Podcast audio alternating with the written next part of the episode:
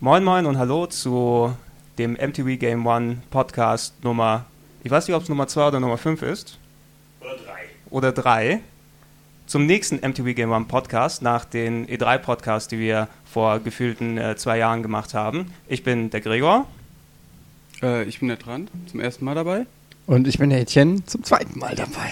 Zum zweiten Mal dabei und ich bin zum dritten Mal dabei. Hallo Gregor. Hallo, hallo Tant, hallo Etienne. Hallo Gregor. Guten Tag und ähm, erstmal danke an alle, die so zahlreich den Podcast runtergeladen haben und äh, vor allem auch den nächsten Teil, den wir dann hochgeladen haben, genauso oft runtergeladen haben, weil ähm, normalerweise hätte ich gleich abgeschaltet, nachdem man das gehört hat, no? nach dem ersten Tag.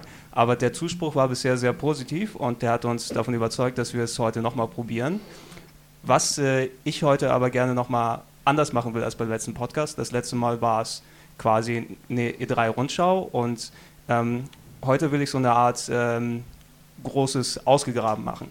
Also wer Ausgegraben von der TV-Sendung kennt, da setzen wir uns als Game One-Redakteure hin und ähm, nehmen noch irgendein altes Spiel, was uns damals sehr gut gefallen hat, wo wir groß viel Spaß gemacht äh, oder wo wir sehr viel Spaß damit damals gehabt haben, heraus und stellen es nochmal im Fernsehen vor. Nur ähm, damals haben wir mit dem Spiel wahrscheinlich Monate und Jahre verbracht und im Fernsehen bleibt uns eine Minute 30 dafür übrig. So dementsprechend die Begeisterung können wir vielleicht rüberbringen, aber infomäßig ist das relativ flach und relativ dünn leider.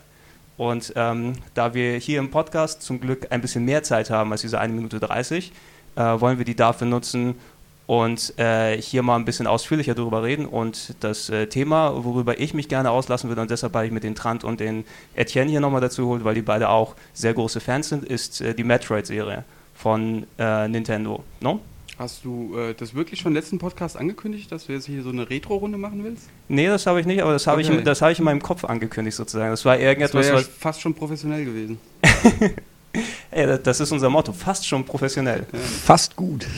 Fast gut, aber de dementsprechend, das, das wäre ein Ding, was ich, was ich gerne mal gemacht hätte und was wir dann eben heute äh, im Grunde machen werden. Metroid, äh, wir haben hier über die drei kurz drüber geredet, da wurde ein neues Spiel angekündigt, was nächstes Jahr kommt. Mhm. In ähm, knapp, gef- ja, in ein, zwei Monaten kommt nochmal eine äh, Collection für die Wii heraus, die alle Metroid Prime-Teile enthalten wird, also haben wir da auch nochmal Aktualitätsbezug. Und äh, was wir dementsprechend dann machen werden, ist, wir gehen die Metroid-Serie äh, Teil für Teil durch. Wir reden ein bisschen allgemein über die Spiele und dann, was wir über die Spiele so gedacht haben damals. No? Mir fällt schon eine Sache auf, die dich schon als echten Experten ausweist, ist nämlich, dass du es richtig aussprichst. Ach ja. Ähm, das ist tatsächlich Guter so, dass Punkt. viele Leute äh, Metroid, sagen. Metroid, Ich sag, find gleich also ich, ich muss mich auch äh, immer zurückhalten, das zu sagen, weil ich es jahrelang falsch ausgesprochen habe. Ja, das, Ähm, das, das, ist, das ist die Problematik immer, wenn man es, sagen wir mal, von den Spieleverpackungen gelesen hat. Na, ich hatte zum Glück den Vorteil, ich habe mich dann bei Super Metroid ähm, am Anfang, da hast du ja die Sprachausgabe. Genau. Ne? Und da ist es ja, ne, The Last Metroid is in Captivity. Ja. Da kann man sich ja irgendwie noch zusammenreimen, wenn man es noch im Gedächtnis hat. Aber ansonsten, ich habe auch lange Jahre von vielen Leuten gehört, die haben, sind im Kino, haben sie sich äh, Lethal Weapon angeguckt. Ne? Ist auch nicht schlecht. ja, es gibt Ah. ja auch den berühmten äh, Fehler von äh, statt It-Software ID-Software Ja. zu sagen. Bis, das war bei uns auch so, bis wir irgendwann mal äh, früher da angerufen haben und da war der Anrufbeantworter, oh, welcome to the office of It-Software. Und seitdem äh, wusste ich dann, dass es offiziell It heißt. ne? Habe ich hier lustigerweise auch gerade eine E-Mail bekommen. Breaking News, Zenimax Media acquires It Software. Genau. Tatsächlich, ja, habe ich auch gelesen. Ja. Ja, jetzt hat Bethesda en endlich mal richtige Leute mit 3D-Grafik dran für ihre Spiele. Äh, aber noch ein Beispiel wäre Predator oder Predator? Äh, Predator, genau, ne? genau, genau. Wir haben, wir, haben alle Pre wir haben alle Predator gesagt, wir haben alle Tomb Raider gesagt. Ja. No? Tomb Raider, das B wird nicht ausgesprochen und Ah, ah ja, und ho heute ist das große Infamous-Problem bei uns angekommen. Okay, das Problem Ja. gibt's immer wieder. Das Problem gibt es immer es gibt ja wieder. auch Leute, die sagen Jay Lino. Also insofern. Ah. Der gute alte Lino.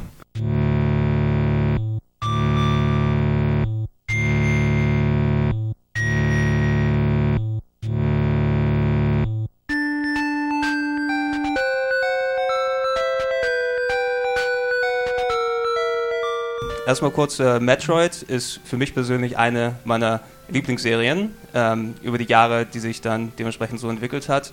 Einfach, ähm, weil sie von Nintendo mal ein bisschen eine etwas andere Serie war als das, was man von Nintendo normalerweise kennt. Ne? Jeder, kennt den, jeder kennt Mario, jeder kennt Zelda, jeder kennt Kirby. Und äh, ups, da ist Metroid und hat äh, Aliens und Gedonner und Gruselmusik und so weiter und so fort. Und das ist das, was für mich Metroid immer ganz speziell gemacht hat. Äh, wann? Also hat es bei dir, hat die Begeisterung bei dir schon bei dem ersten Teil angefangen? Also bei, bei, bei mir hat es ein äh, bisschen später dann erst richtig äh, gegriffen. Also ich würde sagen mit, mit Super Metroid dann erst. Okay. Weil ähm, ich war damals ein äh, Sega-Kind. Ich hatte kein NES zu Hause. Was? Guckt, guckt mich nicht so bedauernswert an. Mega Drive hatte scheiß Sound. Ja, na und? Aber, ey, das wundert mich gerade von dir, weil Mega Drive hatte eben guten Techno-Sound. No? Ja. Ach, Aber Nee. das. Ach, aber das, das, ist, das ist eine Diskussion, glaube ich, für einen anderen Podcast. Aber für, ähm, ich war damals ein Sega-Kind, ich hatte ein Master System zu Hause und habe schön Alex Kidd gespielt und äh, ein Kumpel von mir, der hatte ein NES gehabt, der hatte eben dann solche Sachen wie, wie ähm, RC Pro Am und äh, Zelda 2 und äh, Mario 3 und so weiter bei sich zu Hause. Und er hatte auch Metroid zu Hause. Und mein erster Kontakt damals war nur über ihn dort. Und ähm, wenn du das Spiel nicht direkt selber gespielt hast, ähm, dann hast du, glaube ich, nicht so einen richtigen Bezug damals dazu gefunden. Das war bei mir jedenfalls so. Also ich erinnere Ja. mich noch an meinen Magic Moment mit Metroid. Es war tatsächlich auch bei mir war es ein Nachbarskind, der war irgendwie, äh, weiß ich nicht, schon fünf, sechs Jahre älter. Ich hatte zu dem Zeitpunkt noch einen Atari 2600 und dachte, ich bin cool. Und er hatte halt ein NES. Und dann war ich irgendwann da. Das erste Spiel, was ich da gesehen habe, war natürlich äh, Super Mario Bros. Da war ich schon hin und weg. Und dann irgendwann hat er angefangen, ein Kartensystem zu zeichnen. Es gab ja beim allerersten Oh, ja, Metroid das gab es noch kein, kein Automapping oder so. Das haben nur die absoluten Profis gemacht. Und der hat, ja, Das, der, aber es war auch wirklich geil. Es war, weil der hat es original auf so ähm, kariertem Papier gemalt und es war am Ende dann dieses Kartensystem, es war, hat wahrscheinlich auch nur er nachvollziehen können, aber wenn er es ausgebreitet hat, war es so groß wie ein Teppichboden, wo er dann aufgezeichnet hat, wenn du da reingehst, kommst du da raus Ach, und äh, war super kompliziert, aber das hat in mir so schon diesen Abenteuertrieb ganz früh geweckt, den es halt zu dem Zeitpunkt, weiß ich, Super Mario Bros. war halt von links nach rechts laufen, ja. Mhm. Und ähm, da kamen halt ganz neue Dimensionen dazu bei, bei Metroid. Du kannst nach oben, du kannst wieder zurücklaufen. Ich weiß noch, das war ja damals bei Super Mario 2, war man so geflasht, wie ich kann zurücklaufen, weil beim ersten Teil, wenn du einmal nach rechts gegangen bist, dann geht es nicht mehr zurück. Mhm. Und ähm, das hat mich super geflasht, wie, wie groß diese Spielwelt anmutet, also dieses riesen Labyrinth, dass man sich am Anfang komplett überfordert gefühlt hat. Und äh, dann habe ich mir auch direkt ein Nintendo gekauft. Ich weiß nicht, da war ich sieben oder acht, dann sofort mit der schönen silbernen Verpackung von Metroid und ich habe dieses Spiel wirklich geliebt. Also wirklich unfassbar. Das bis heute so ein kriege ich Gänsehaut, wenn ich die Musik höre. um es nochmal zusammenzufassen, also jetzt haben wir natürlich schon unsere Liebe und Begeisterung für, für das alte Metroid gemacht, aber es gibt bestimmt auch einige Leute, die nicht genau wissen, was Metroid eben damals gewesen ist. Also Metroid, um es nochmal kurz zusammenzufassen, kam 87 raus fürs NES damals von Nintendo ähm, und äh, ist ein Spiel, was entwickelt wurde von den Machern von Kid Icarus, wer Ah, diese alte super. Kamelle noch kennt. Auch schön, habe ich auch gezockt. Also das äh, ist ein Spiel, was äh, sehr oft von, von alten Nintendo-Fans heute für ein Remake immer vorgeschlagen wird. Mach mal ein neues Kid Icarus, schnell, schnell, schnell, schnell. Da bin Aber ich auch auf jeden Fall dafür, Hand hoch. Ich enthalte mich da. ich hatte ehrlich gesagt gar kein SN, äh, ich hatte überhaupt kein äh, Nintendo. Ach ja, und, und da maulst Kein du über mich. NES, ja, nee, und deswegen habe ich jetzt auch kein, kein Metroid 1 gespielt und kenne mich auch mit den Klassikern nicht aus. Und Ja. Aber kurz, um nicht es weiter zu erzählen, also Metroid damals, ähm, der Unterschied zu vielen anderen NES-Spielen war dort, du, du bist dort ein knallharter äh, Space Ranger oder sowas gewesen, augenscheinlich. Der ist auf einem Alien-Planeten gelandet und eigentlich war das, womit das Spiel dich dann quasi losgelassen hat. Ne? Du bist auf diesem Alien-Planeten, du hast so einen dicken Roboteranzug an und dann bist du eben in einer Welt, die du quasi für ein NES-Spiel aus dem Jahre 87 unglaublich frei erkunden kannst. Hm. Ne? Das war der Unterschied oder das Besondere damals zu Metroid. Es war diese, diese Freiheit, die du dort hast. Einfach nichts wie bei Mario, einfach du läufst von links nach rechts und hast den Level dann geschafft oder vielleicht mal hoch und vielleicht mal runter. Da ist eben, wie, wie Eddie gerade eben schon erzählt hat, dieses, diesen großen, riesigen Komplex, wo du dich eigentlich, um dich dort zurechtzufinden, äh, Karten mitzeichnen musstest. Wenn du die dann ausgebreitet hättest, dann könntest du glatt äh, dein, dein Auto auf, auseinanderschrauben und dort verteilen hättest immer noch genug Platz. Ja, das Krasse ist, also wenn man sich mal so überlegt, vom Spielprinzip her, ist Metroid näher an Zelda dran, finde ich, als äh, an anderen Spielen, mit denen es oft verglichen wird, weil eben dieses, es ist dieses klassische Prinzip, du kannst schon am Anfang erahnen, da geht's weiter, aber du brauchst irgendwas, einen Gegenstand oder irgendeine Fähigkeit, um da eben weiterzukommen. Und dann kriegst du irgendwann Sch Schuhe, mit denen du höher springen kannst.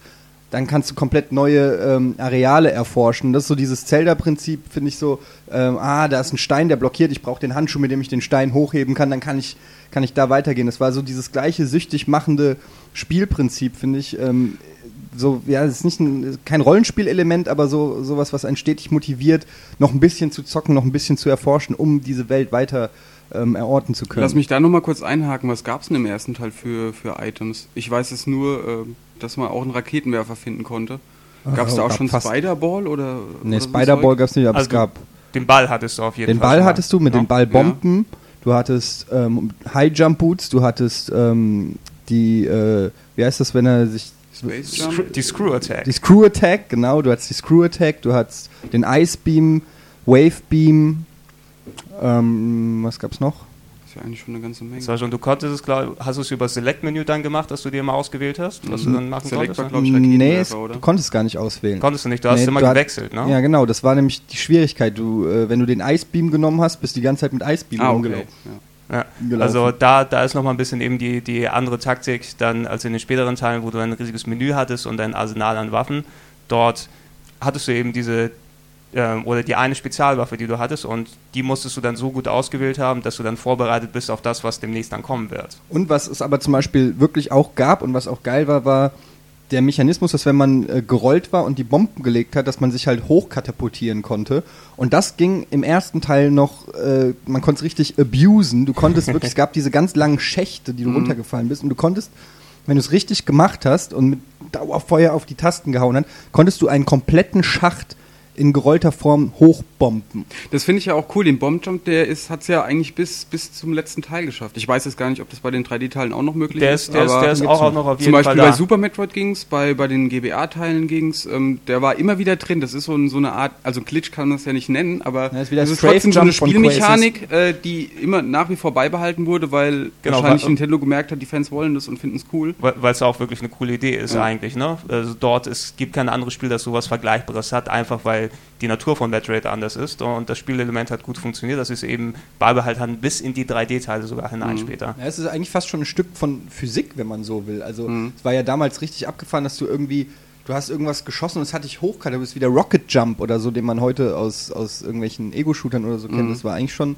eine ziemlich smarte Erfindung, wenn man überlegt, dass die jetzt wie alt 22 Jahre alt ist. 22 Jahre, ne? Ja, krass. und und ähm, eben unglaublich, dass sie damals eben schon so viel äh, Gedanken ins Spiel gepackt haben, dass, wenn du es dir heute anschaust, ich habe es mir in, in Vorbereitung auf den Podcast ähm, nochmal auf dem Game Boy angeschaut, was sie später nochmal als Remake rausgebracht haben.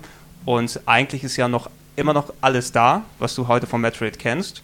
Äh, aber natürlich alles ein bisschen gröber, eben wie wir es erwähnt haben, keine Karte, dass du die Waffen nicht äh, separat wechseln kannst und so weiter. Aber das Spielprinzip funktioniert immer noch so, wie es ist.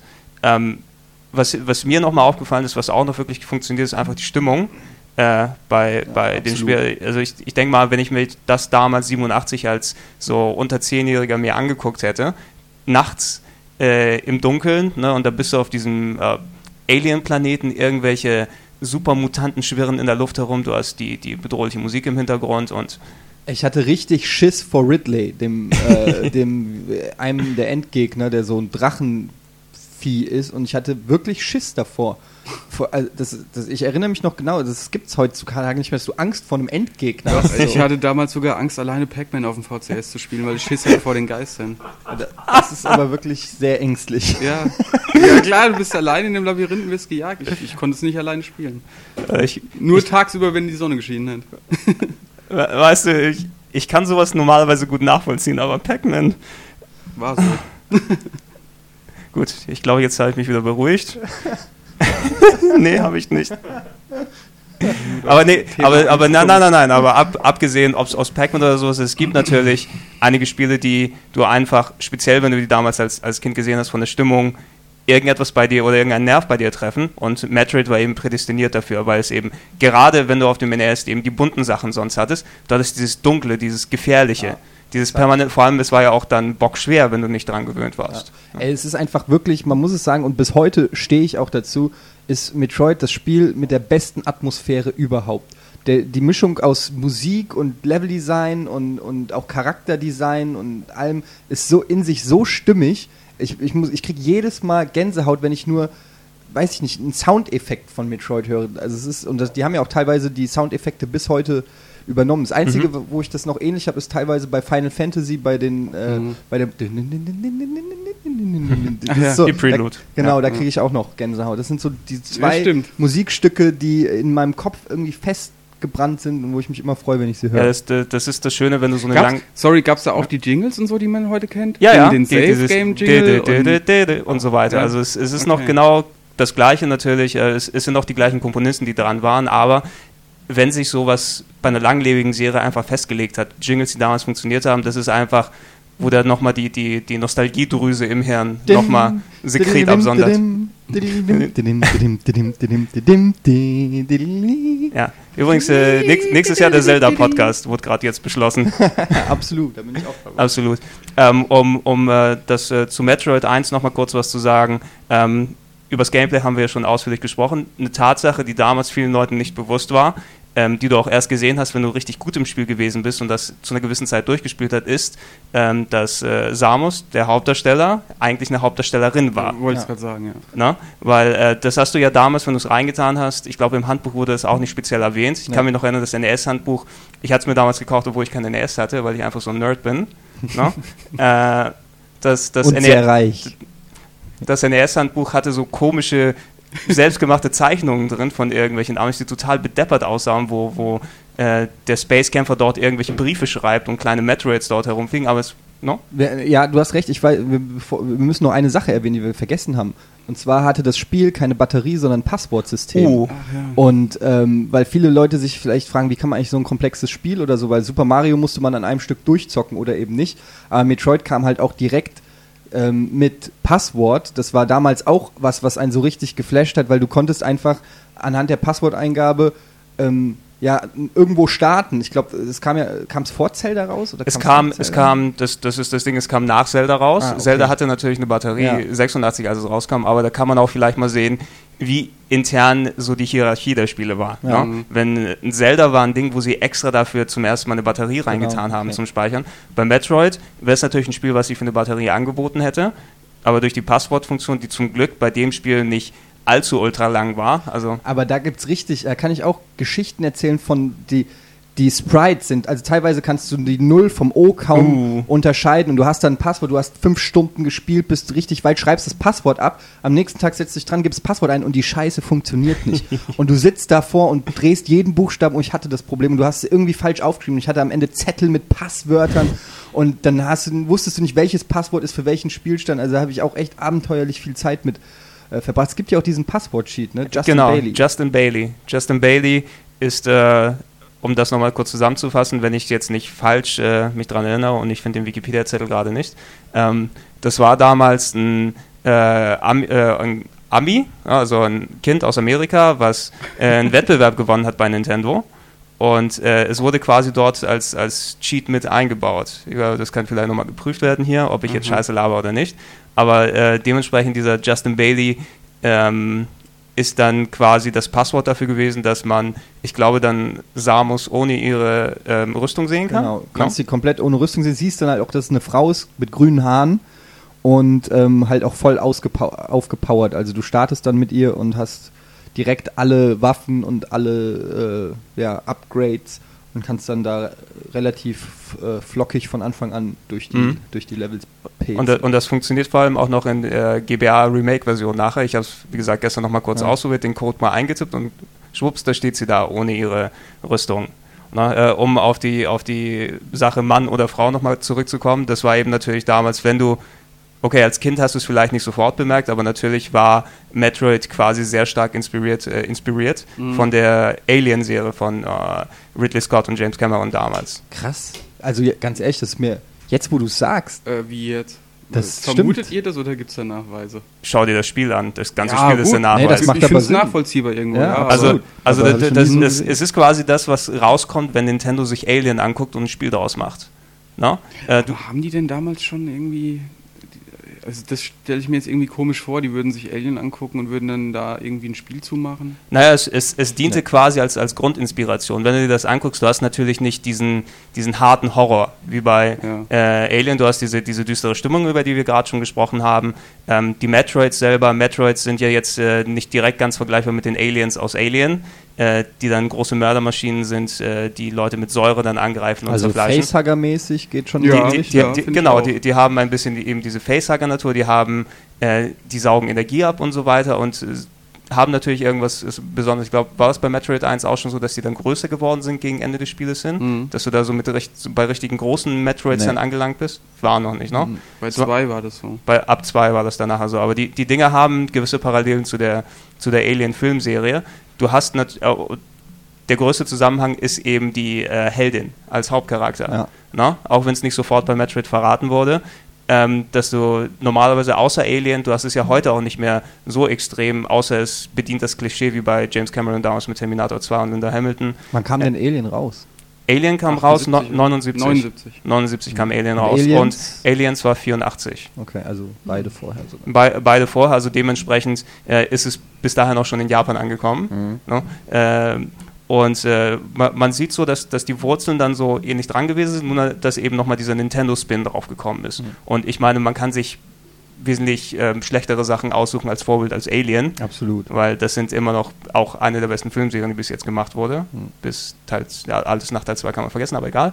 Ähm, äh, aber auf jeden Fall, da kam der Zusammenhang eben dadurch und du hattest nochmal, oder du hattest da schon eine Heldin, bei einem Videospiel, was auch heute wirklich nicht gang und gäbe ist. Du kannst die, glaube ich, an der Hand abzählen, die dann, ja, es waren schon wieder, ähm, du kannst es an der Hand abzählen, quasi von, von äh, Lara Croft über. Mir fällt sonst keiner so richtig ein. ja, so es haben immer mal wieder, dann na, nach dem großen Lara-Hype von 91 oder was weiß ich, wann das rauskam. Wann kam Lara? Nee, Lara kam 96, 97, 97, 96, 97 ja. raus. Äh, nach dem großen Lara-Hype haben natürlich schon viele irgendwie versucht, auch weibliche Helden einzusetzen, aber so richtig äh, durchschlagenden Erfolg gab dann in jedem Spiel irgendeinen weiblichen Charakter oder so, aber. Äh ja, es, es, es, wurde probiert quasi, ne? Und, und die haben es auch vor allem nur gemacht. Ähm, also der Lara-Vergleich konntest du bei denen nur ziehen, dass sie dementsprechend auch so einen spitzen Vorbau hatten, ja. wie Lara, und dann irgendwelche Tiger erschossen haben. Vorbau, ich hab's verstanden. Großartig. Ich wusste auch lange Zeit gar nicht, dass Samus Aran eine Frau sein soll. Also ja. habe ich ja auch am Anfang nicht vermutet. Ich meine, breite Schultern, schmale Hüften und so, fetter Anzug und so müsste eigentlich ein, ein muskelbepackter Kerl drin stecken, aber dann ja. lese ich im Nintendo Club Magazin ist eine Frau. Das äh, war ich erstmal ein bisschen enttäuscht. Äh, warst du echt enttäuscht? Ja, also auch wenn ich jetzt hier als Show-Schwein durchgehe, aber ich spiele lieber ja, mit Männern. Aber okay, also okay, das. Echt? Nee, jetzt mal ohne Scheiß, keine Vorlage. Ja, aber nee, das ist einfach, wenn es hier um Ballern und äh, Zeug in die Luft jagen geht, dann, ich weiß nicht, da muss es schon irgendwie. Das, ja, na gut, äh, okay, das kann, das kann ich nachvollziehen bei, ich glaube, damals den, den 6, 7, 8, 10-Jährigen, die das damals gespielt haben, weil, oh, das ist ja ein Mädchen. Nee, Mädchen aber sollen das Deshalb haben sie es ja schlau gemacht, dass es erst im Nachhinein rauskam. Genau. Wahrscheinlich wäre das Spiel wesentlich weniger gut angekommen bei uns äh, Knirpsen damals, wenn es von Anfang an eine Frau gewesen wäre. Aber so hat man halt sich der Illusion hingegeben, dass es ein Typ ist und am Ende kam eine Frau raus und du hast dir gedacht, ja okay, hat aber trotzdem Spaß gemacht. Ja, okay. Äh, genau, genau. Du hast, es, du, du, hast es erst wirklich rausgefunden, wenn das Spiel dich schon überzeugt hat. Exakt. Ja? Und da war die, die äh, quasi Revelation, dass es eine Frau ist, die im Anzug drin steckt, da war es einfach, aha, vielleicht können Frauen ja doch was. Ja. Und nicht, äh, wenn du es vorher gewusst hättest, da habe ich bestimmt Aliens mit einem äh, Bügeleisen oder sowas über den Kopf. Ha! Das wird jetzt ganz fantastisch. Aber da, da haben sie quasi ähm, eine Sache eben, eine, eine Hel Spieleheldin, die heute noch nicht gang und gäbe ist, haben sie damals soft eingeführt. Und das ist ja ein Konzept, was sich dann auch über die nächsten Teile gehalten hat. Es wurde ja auch nie, ich glaube, bis zum Anfang der Gameboy-Ära, äh, der, der GBA-Ära, viele Jahre später gesagt von Anfang an, dass es eine Frau ist. Ähm, mittlerweile ist Samus ja auch ähm, vom Bild her bekannt, wie sie aussehen soll außerhalb ihres Anzuges. Natürlich auch als große blonde Sexbombe. Er mhm. gipfelt ja jetzt im neuesten äh, Metroid-Trailer von der E3, über den wir geredet haben, wo sie ja jetzt wirklich ganz offensiv ähm, sagen, okay, hier, das ist unsere Heldin. Also da merkt genau, man auch die, genau. die Evolution dieser und, und du hattest das, das, das Design, das Design, was sie schon festgelegt hat, damals, glaube ich, für Super Smash Bros., wo sie beim, beim letzten Teil als richtige Kämpferin dann dabei war, auch außerhalb des Anzuges. Du hast eben jetzt, jetzt wissen die Leute, wie sie aussieht, aber vorher war es ja immer so, ähm, so stellen wir uns Samus innerhalb des Anzuges vor. Jeder, der das Spiel entwickelt hat, bei dem sah sie immer mal anders aus am Ende des Spieles. Nur das gleiche war, dass sie blond war und ähm, das war eigentlich Grünhaarig. alles. War sie auch, ach ja, beim ersten war sie grünhaarig, das stimmt. War sie also bei Super Metroid kein Geld darstellen? Super Metroid nicht auch grünhaarig? Es ist, ein, es ist Alien-Welt, da hast du grüne Haare so, normal. Okay. Ne? Ja, ich verstehe. Ich bin, ich bin mir nicht sicher. Also, ich weiß, dass sie bei den Gameboy-Spielen, ähm, dass, dass sie bei den Gameboy-Spielen anders gewesen ist. Ähm, bevor wir aber die Frage beantworten und gleich mit den nächsten Teilen zurückgehen, würde ich sagen, wir machen jetzt erstmal eine kurze Pause und sind gleich wieder da. Wenn, wenn, du das Glück hattest, da noch ein gutes Spiel zu erwischen. Ja, ich weiß noch, ich hatte mir damals äh, Top Gun gekauft, ein dicker Düsenjäger drauf war und auch wieder diese Silberverpackung. Meine Mutter hat mich gezwungen, den sofort das umzutauschen, weil Kriegsspiel und so. Und dann hat sie mich gezwungen, mir Super Mario Bros. das gegen Super Mario Bros. 2 umzutauschen, was ich mir niemals hätte freiwillig Was ja voll niedlich aussieht. Ja, eben. Im Österreich-Urlaub äh, wollte ich unbedingt ähm, The Swamp Thing haben für einen Gameboy. Oh. Was glaube ich auch so ein 30%-Kandidat ja, war. Ja, hast, hast du Glück gehabt. War halt ein geiles Sumpfmonster vorne drauf, was geht denn?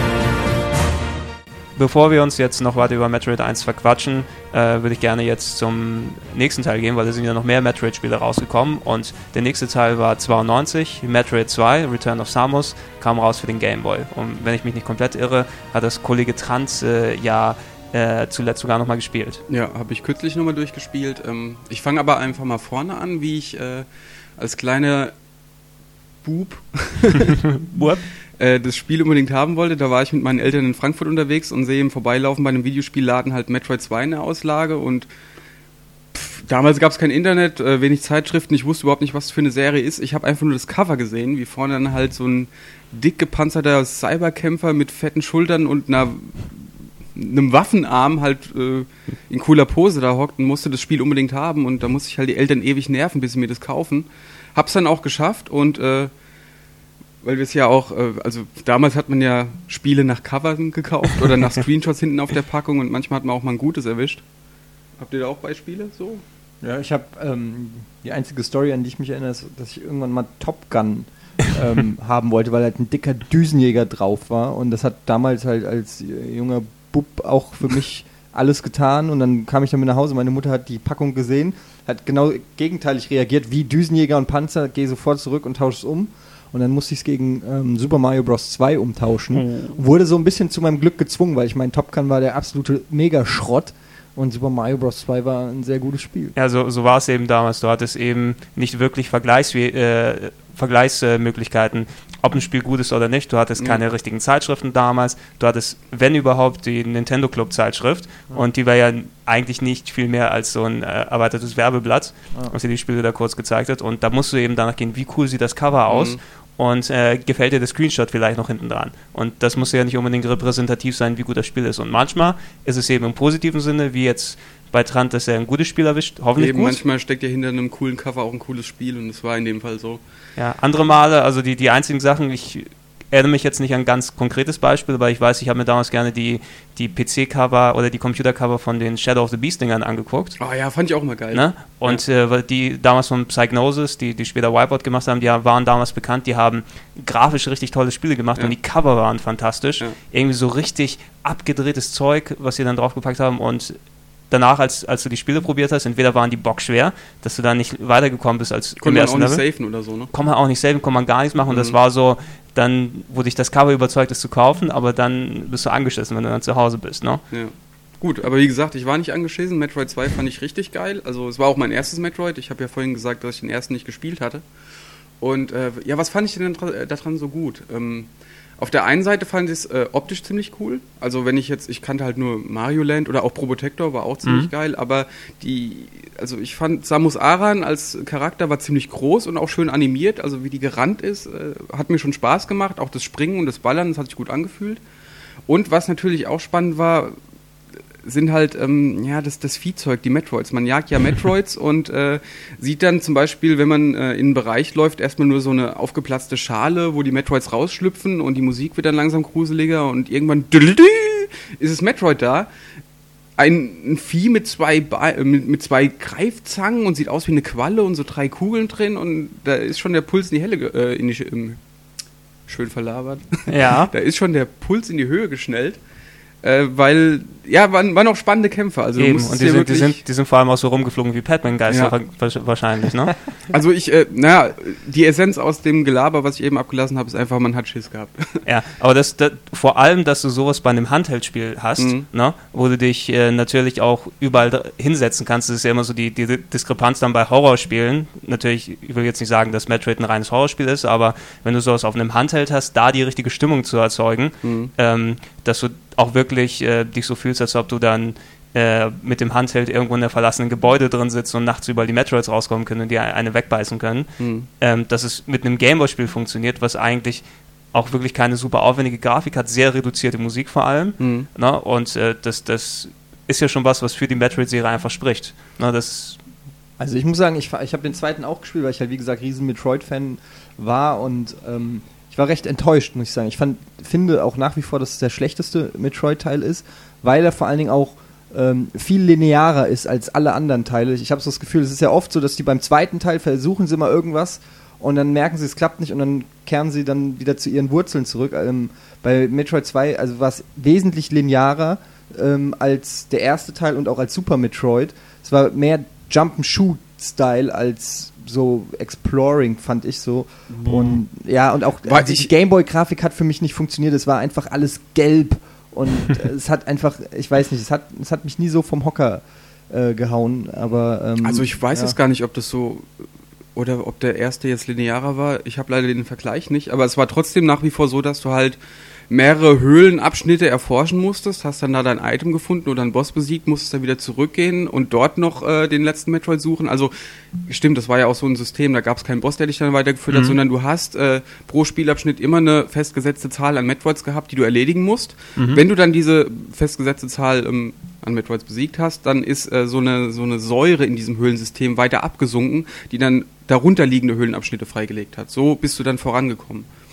Also, und, und so musstest du halt trotzdem gucken, ja, wo ist denn hier der Metroid? Du musstest schon überall schauen, wo, wo ist denn hier noch einer? Bin ich da schon lang gegangen? Äh, bin ich in den Schacht rein? Und gibt es da noch eine geheime Passage? Also, linear fand ich das nicht. Hm. Also nee, nicht linear, aber linearer. Okay. Ja, das ist, es ist natürlich, Metroid kam zu einer Zeit raus, zu einer, wo die Gameboy-Spiele, die damals gemacht wurden, ähm, noch, ähm, wo man das Gefühl hatte bei den Entwicklern, wir müssen ein bisschen was anders machen, als beim, ähm, beim großen Spiel auf der Konsole, einfach weil du, weil das anders funktioniert auf dem Gamer. Wenn du dir mal Super Mario Land anguckst, mhm. verglichen mit den anderen Super Marios, die rausgekommen sind, das war natürlich komplett anders aufgebaut. Der Mario war auf einmal viel kleiner, hat auf einmal Gummibälle verschossen und ist mit einem ähm, mit einem U-Boot äh, durch, durch, durchs Wasser geschwommen und so weiter. Das waren so alles Dinge, die gemacht wurden, um, um das Gameboy-mäßiger zu machen, damit es anders funktioniert. Und Metroid, du hattest natürlich, wenn du als Fan des ersten Teils hergekommen bist, hast du natürlich eine gewisse Erwartung dran gehabt, wie es aufgebaut sein muss.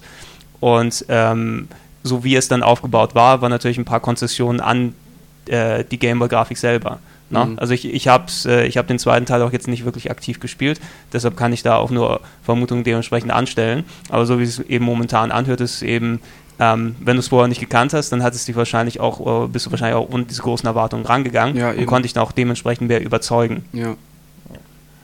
Ja, es war auch, ähm, was ich auch ganz geil fand, war halt, dass du am Anfang eben nur diese kleinen Alpha-Metroids bekämpft hast. Ich glaube, mhm. so hießen die, das waren diese Quallenviecher, die dann sich später irgendwann weiterentwickelt haben. Also die Metroids haben im Verlauf des Spiels immer so eine Metamorphose gemacht. Irgendwann wurde dann ein Beta-Metroid raus und ein Omega-Metroid und die wurden halt größer, haben Gliedmaßen bekommen, Schwänze, waren stärker und schneller und haben neue Angriffspattern gehabt und ähm, der Endgegner war dann halt ein Zeta-Metroid, glaube ich, so hieß der.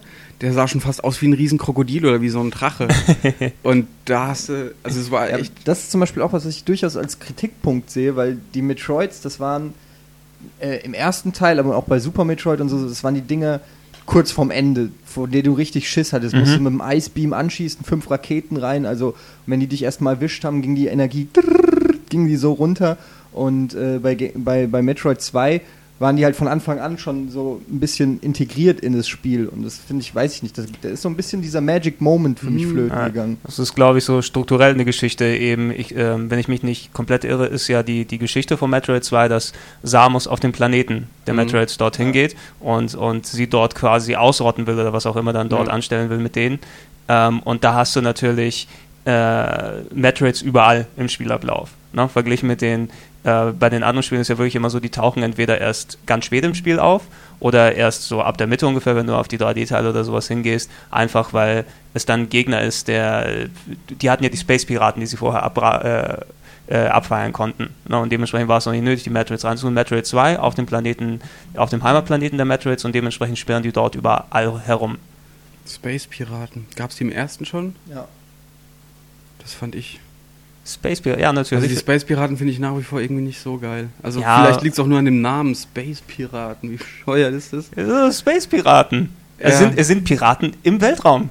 Wie wirst du den sonst nennen? Also als Gegner fand ich die Metroids an sich immer geiler, weil es einfach äh, Viecher waren ohne Mimik, ohne Intelligenz. Jedenfalls haben sie also ja, es waren einfach nur Killermaschinen. Space Piraten. Ja, aber die Space Piraten, die waren ja auch nicht wirklich, wie, wie man sie sich jetzt vorstellt, mit Augenklappe und sind da durch die ja, okay. und Holzbein oder so, sondern das war ja einfach nur ein Name für diese Parasiten im Prinzip. Genau. Genau, ne? und, und ich meine, ja. je, jede, jede Space-Piraten, die einen äh, Captain wie Ridley haben, ne? die können ja eigentlich äh, keine Weicheier sein. Mhm. Gut, aber bei, ähm, ach, lass mich hier nochmal anreißen bei ähm, Metroid 2. Ich habe es einfach mal mitgebracht. Der Trant ähm, Ich würde ganz gern nochmal das Musikstück vorspielen, was mich als Kind davon abgehalten hat, das Spiel weiter zu spielen, weil ich irgendwann in einen Abschnitt kam, wo die Musik so gruselig wurde, ich konnte nicht weiterzocken. Da bin, da bin ich ich habe das dreimal angefangen, das Spiel, und ähm, musste immer wieder an derselben Stelle aufhören.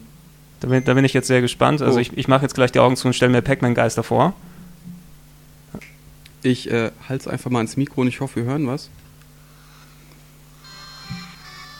Ja, okay.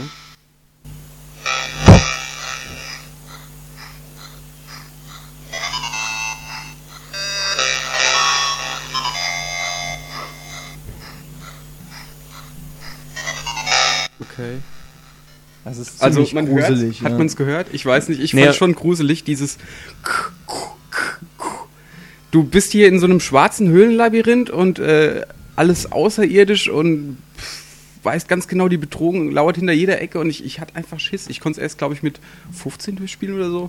ich weiß, ich hatte zwischen, ich hatte es zwischenzeitlich auch verkauft, deswegen konnte ich es, also als Kind hatte ich es nie zu Ende gespielt, wegen dieser Scheißmusik. Was, was, was soll ich erzählen? Ich konnte Resident Evil erst vor drei Jahren durchspielen, weil vorher hat es nicht funktioniert.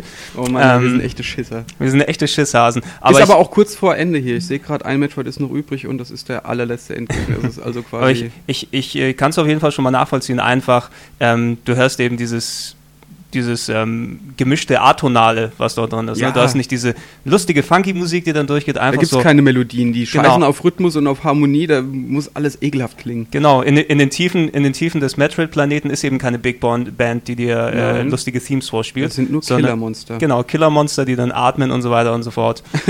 atmen, ja. Auf, auf jeden Fall eine ganz coole Geschichte. Ähm, das ist auch ziemlich scary dann wahrscheinlich. Oh ja, ja, vor allem, wenn die Geister auftauchen. Also. Das ist auch richtig angsteinflößend. Das ist der Sound von Pac-Man übrigens. Ja, von Pac-Man der Atari-Version, die ich ja. bis zum Erbrechen gespielt habe. Nee, ich, ich hatte da schon ein bisschen Bammel vor. So. Ja, nee, kann, also ich glaube, unsere Zuhörer werden das jetzt auch nochmal nachvollziehen können.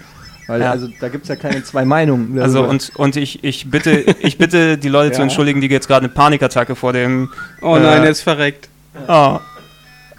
Was ein Terrorsound, ey.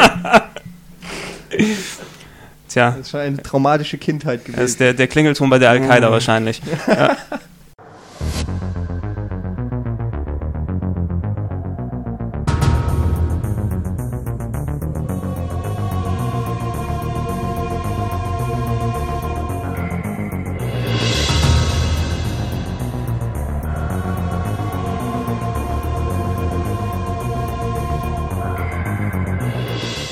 ähm, aber gut, äh, zu Metroid 2 nochmal ganz kurz. Ähm, Geschichte natürlich jetzt nicht äh, bei den Metroid-Spielen, die haben natürlich eine Storyline, die sich durchzieht durch die Spiele. Und äh, da, die ist jetzt natürlich nicht ganz so tief und aufwendig, wie es man bei Nintendo-Spielen auch kennt. Die geben einfach nicht so viel Wert auf die Story, die dann dabei ist. Aber äh, vom vom, vom äh, Inhalt her, Metroid 2 ist ja, glaube ich, dann damit ähm, aufgehört, dass quasi Samus die Metroids besiegt hat, aber ja. einer ist übrig geblieben. Ja, der? Ne? kleine Kumpel Metroid. Der kleine Kumpel Metroid, ne? So quasi nochmal das umgedreht, alle Metroids, die du erledigt hast vorher, aber da schlüpft das Space Metroid Kind und denkt, Samus ist seine Mutter. Ja. Ne? Wie ist denn das begründet oder kommt das später nochmal vor? Also, es geht direkt, um da auch mal die Überleitung zum nächsten Teil zu schaffen, es geht direkt in Super Metroid weiter mit, mit der Geschichte, wenn du ähm, Super Metroid ist dann quasi der, der dritte Teil der Serie, der ist äh, 94 auf dem Super Nintendo erschienen und äh, war damals geplant als der große Abschluss von Metroid. Äh, und äh, hat die Geschichte sozusagen fortgeführt. Wenn du es angemacht hast, damals Super Metroid auf dem Super Nintendo, hatte ich gleich ähm, was ich damals sehr beeindruckend äh, fand, eben ein, ein Intro begrüßt, wo richtig gesprochen wurde dort. Ja. Es war natürlich Sprachausgabe noch äh, damals zwar auch schon gang und gäbe, dass es bei Spielen drin ist, aber nicht in dem Umfang und der Qualität, weil du hattest kein Rauschen. Ne? Es fängt damit an, wir haben es kurz angesprochen, The Last Metroid is in Captivity. Ne? Der letzte Metroid wurde gefangen, Samus hat den Metroid damals auf dem Planeten gefunden und bei Wissenschaftlern abgegeben. Ne? Das war die Geschichte. Ah.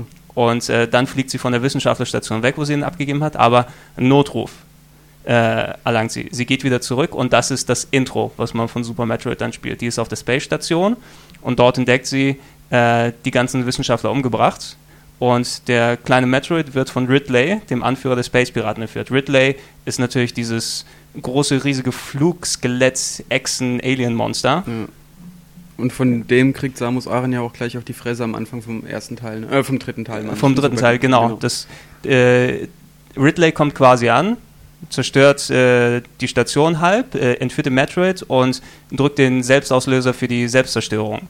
Ne? Und die, die erste Aufgabe, die du über Metroid machst, was immer noch, finde ich, eines der coolsten Videogame-Intros ist, quasi, die du selber spielen kannst, dass du von der Station flüchten musst, während der Counter runtergeht, die Station links und rechts wegkippt ja. und runterbricht und so weiter. Panik pur. Panik pur einfach, ne? Und das, das einfach ein fantastisches Intro damals war. Warte, hier kommt.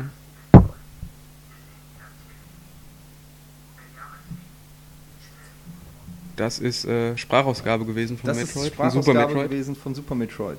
Das ist schlecht, oder? Das ist nicht ja. schlecht, eben dafür, dass du es auf dem Modul hast und so weiter. Und das hatte ich einfach schon mal richtig gut eingestimmt. Ähm, auf quasi, um, ich will es jetzt mal äh, einfach ganz bescheiden sagen, eines der besten Spiele, die auf dem Super Nintendo rausgekommen sind. Mhm. Eines der besten Spiele überhaupt, bis heute, meiner Meinung nach. Es gibt kaum ein Spiel, das ich öfter gespielt habe und ich muss jetzt an der Stelle, kann ich wirklich mal ähm, erzählen, wie verrückt ich damals war auf diese Serie. Ich habe mir damals Super Metroid importiert für 250 D-Mark. Okay. Ähm, die japanische Version, die ich immer noch habe. Ich habe viele ähm, meiner Super NES-Spiele habe ich verkauft, aber das ist das einzige Spiel, was ich immer noch habe und auch niemals verkaufen werde.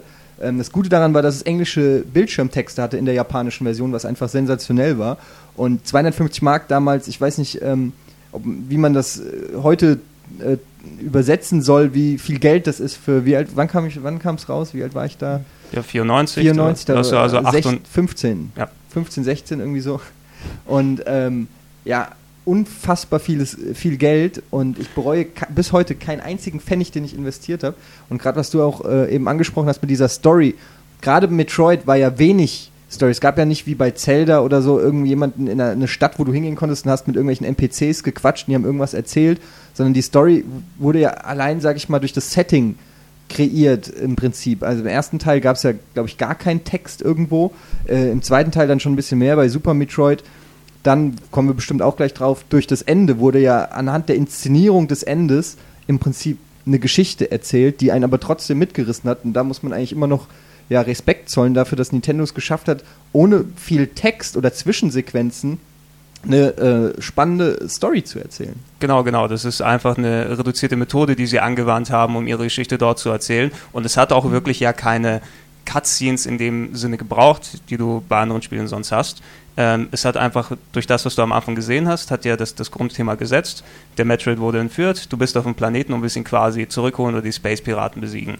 Na, und, ähm, um äh, auch nochmal darauf zurückzukommen, also ich kann es wirklich absolut nachvollziehen. Das ist immer, das ist auch für mich immer der, der Grad, je nachdem, wie gut ich selber ein Spiel finde, bereue ich es jetzt, so viel Geld für sowas ausgegeben zu haben. Mhm. Ne? Also bei Metroid habe ich damals Glück gehabt, ich habe jetzt keine 250 Mark ausgegeben, aber ich habe es auch ein, zwei, Jahr, ein, zwei Jährchen später bekommen. Das ist auch noch eines der wenigen Super Nintendo-Spiele, die ich zu Hause bei mir im Regal stehen habe, obwohl ich kein Super Nintendo mehr habe.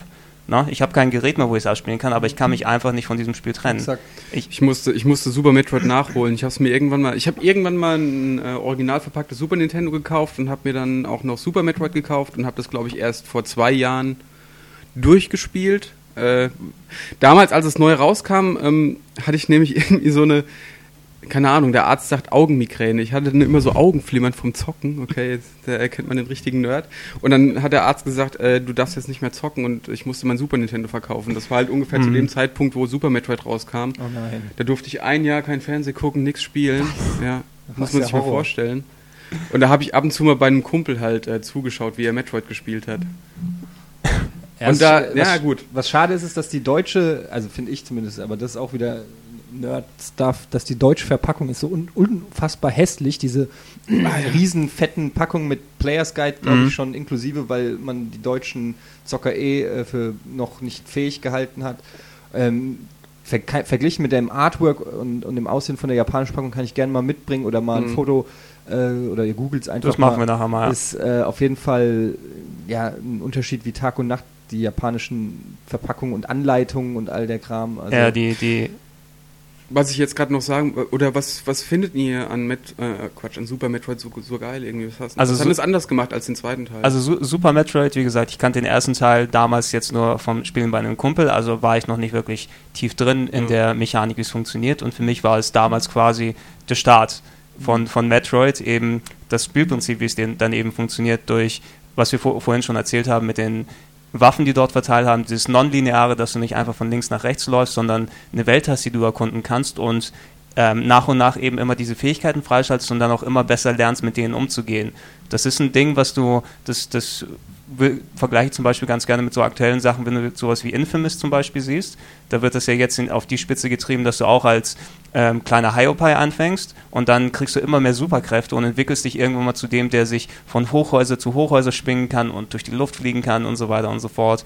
Das ist eben ein Spielprinzip, was aktuell ist und Metroid hat quasi als er, oder Super Metroid für mich als erstes damit angefangen, diese Struktur, wie sie dort gewesen ist. Ich bin ja eh einer, der ein bisschen aus der Adventure-Rollenspielecke mehr kommt, der natürlich auch gerne Actionspiele und sowas spielt, aber was Super Metroid gemacht hat, ist, es, ist hat das für mich dann verknüpft. Mhm. Ne, dieses Erkunden, dieses Abenteuer zusammen mit einem mit Gameplay, mit Action, mit äh, Jump'n'Run-Geschichten äh, und vor allem eben mit ähm, Stimmung, Grafik, Musik, wie ich sie eigentlich vorher noch nicht gesehen habe.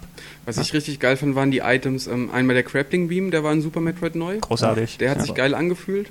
Und dann noch, da gab es noch so einen, so einen Hyper-Run-Modus, oder? Wie hieß das? Genau, das ist Wo Space du dich Jump. aufladen konntest und dann ist er sauschnell gerannt, so Lightspeed-mäßig, hat noch so äh, Silhouetten hinter sich hergezogen ja und konnte viele, Mauern durchbrechen. Es gibt ja auch, da gibt es ja auch richtig viele Gimmicks. Du kannst den ja aufladen und dann in die Luft äh, das springen. Sah geil und kannst aus, ja. noch mal richtig. Das ist also, also, was mir bei Super Metroid auch gefällt, ist, dass ähm, es gibt so viel zu entdecken, es gibt so viel Geheimnisse. Du kannst das Spiel ganz normal durchspielen und hast wahrscheinlich nicht mal die Hälfte von dem gesehen, was das Spiel wirklich zu bieten hat.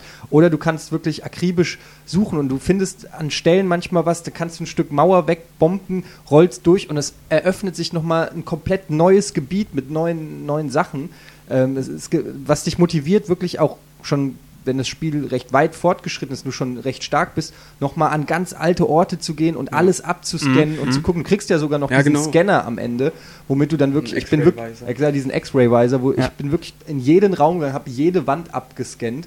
Ähm, ich glaube, es gibt nicht sogar auch so eine Prozentanzeige. Ja, doch. Es, es gibt das, aber dieses essentielle Spielprinzip haben wir eigentlich noch gar nicht angesprochen, dass man eben ähm, Mauerblöcke anschießen kann oder eben scannen kann in Super Metroid und sieht dann, okay, da kann ich vielleicht eine Mauer durchbrechen oder Blöcke mit einem Pfeil drauf heißen, hier kommst du nur mit dem ähm, Hyperrun-Modus durch.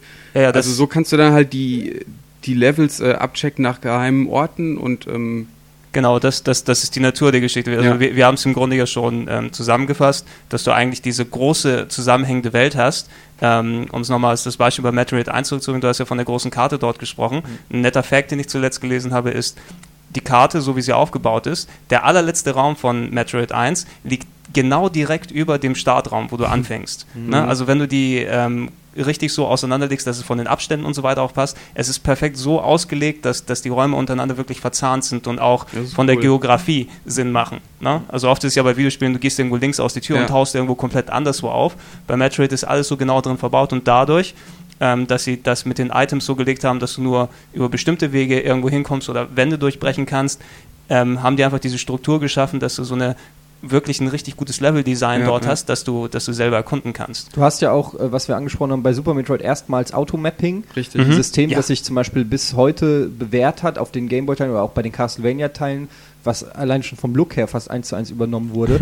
ein fantastisches Automapping, weil es meiner Meinung nach ähm, nicht so ist wie bei vielen Spielen, dass es schon zu viel verrät, sodass du die Map siehst und sagst, aha, okay, ich weiß, hier ist schon alles genau, erkundet, ja. aber gleichzeitig genug äh, dir bietet, damit du die Orientierung ähm, behältst. Das hat auch versteckte Items angezeigt, oder die Karte? In Form von kleinen Punkten. Das heißt, wenn du in einem Raum eine kleine, einen kleinen Punkt gesehen hast, wusstest du, in diesem Raum gibt es noch ein Na, verstecktes du, du konntest, Item. Du konntest dir, ich glaube, du hast es erst gesehen, du hattest ja diese Kartenstation, wo du dir einen gewissen Abschnitt ja. dann runterlädst. Du bist mit, mit ähm, Samus dann quasi in getrennte Räume reingegangen. Dort konnte sie sich dann quasi anschließend reinhacken in das System des Levels und der hat dir einen gewissen Bereich des Levels schon mal angezeigt, wie das ungefähr aussehen kann, wo du ungefähr dann dir das angucken kannst und, und dort waren dann auch, glaube ich, die Items-Verzeichnisse, wenn du das erst gefunden hast. Ähm, wenn wir bei den Räumen hier schon sind, das ist natürlich auch eine Sache, dort wird endlich ein richtiges Speichersystem gemacht, ja. mit, mit den äh, jetzt mittlerweile altbekannten Safe-Räumen, wo du dann reingehst. Obwohl, gab es auch beim zweiten. Gab es ja auch beim zweiten? Ja. Okay, dann Einfach auf eine Säule stellen, Safe drücken, ging auch sau schnell. Ja, okay. Äh, wie gesagt, ich habe es damals nicht gespielt. Das war damals für mich dann das erste Mal, dass die dort im Safe-Raum gewesen sind, was du natürlich nachher in allen Metroids und äh, allen Castlevanias, was wir dann auch äh, später nochmal kurz besprechen, ähm, dann auch zu sehen bekommen haben. Ähm, um nochmal auf das Level-Design zu kommen, ähm, Metroid, äh, das ist auch ein Grund, warum ich äh, Super Metroid damals, als wir unsere Top 20 unserer Lieblingsspiele gemacht haben, da habe ich Metroid auch extra mit reingetan in die Liste. Zwar nur Platz 18, aber komm, es sind, es sind es, ja, guck die, mich nicht so an. Die anderen 17 Spiele würde ich aber gerne mal hören jetzt. Ja, machen wir später.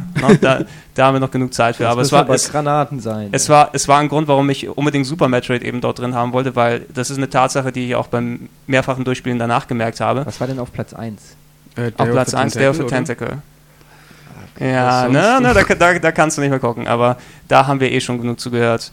Ähm, aber der Grund, warum ich äh, Super Metroid unbedingt drin haben wollte, was verglichen mit allen anderen Spielen, die dann genauso auf die Art sind, ist, dass Super Metroid ein Leveldesign hat, was wirklich perfekt abgestimmt ja. ist. Ne, ich kenne kein einziges Spiel, wo eigentlich jeder Gegner perfekt positioniert ist, ja. wo jeder Sprung, jeder Abschnitt, äh, jedes Geheimversteck oder sowas so gut aufgebaut ist wie bei Super Metroid, was einfach, wo es so gut funktioniert. Alle anderen Spiele versuchen es da ein bisschen nachzumachen, aber nichts ist so gut wie bei Super Metroid. Es ist wirklich genau ein typisches Nintendo-Spiel aus der Zeit auch, also vergleichbar ist für mich dann nur noch sowas wie Super Mario World oder so, wo es ähnlich perfektes Leveldesign ähm, gibt. Ähm, wie du es gerade sagst, vom Gegner, von den Sprungsequenzen, auch vom, vom Feeling, vom Grip, mhm. von, von allem. Ähm, es spielt sich so aus einem Guss, dass du intuitiv genau auch abschätzen kannst, ob du einen Sprung schaffst, ob das reicht, ob es nicht reicht. So viele Kleinigkeiten, die ineinander, wie so kleine Zahnräder, die ineinander greifen, auch mit den Grappling Beam und, und den anderen Sachen, die sind alle so gut integriert.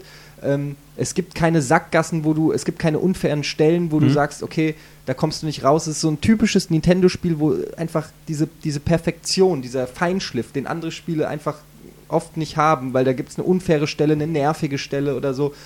Es ist einfach durchweg perfekt durchgestylt. Mhm. mhm. Um, um da mal den Vergleich zu ziehen mit ähm, den Castlevania-Dingern.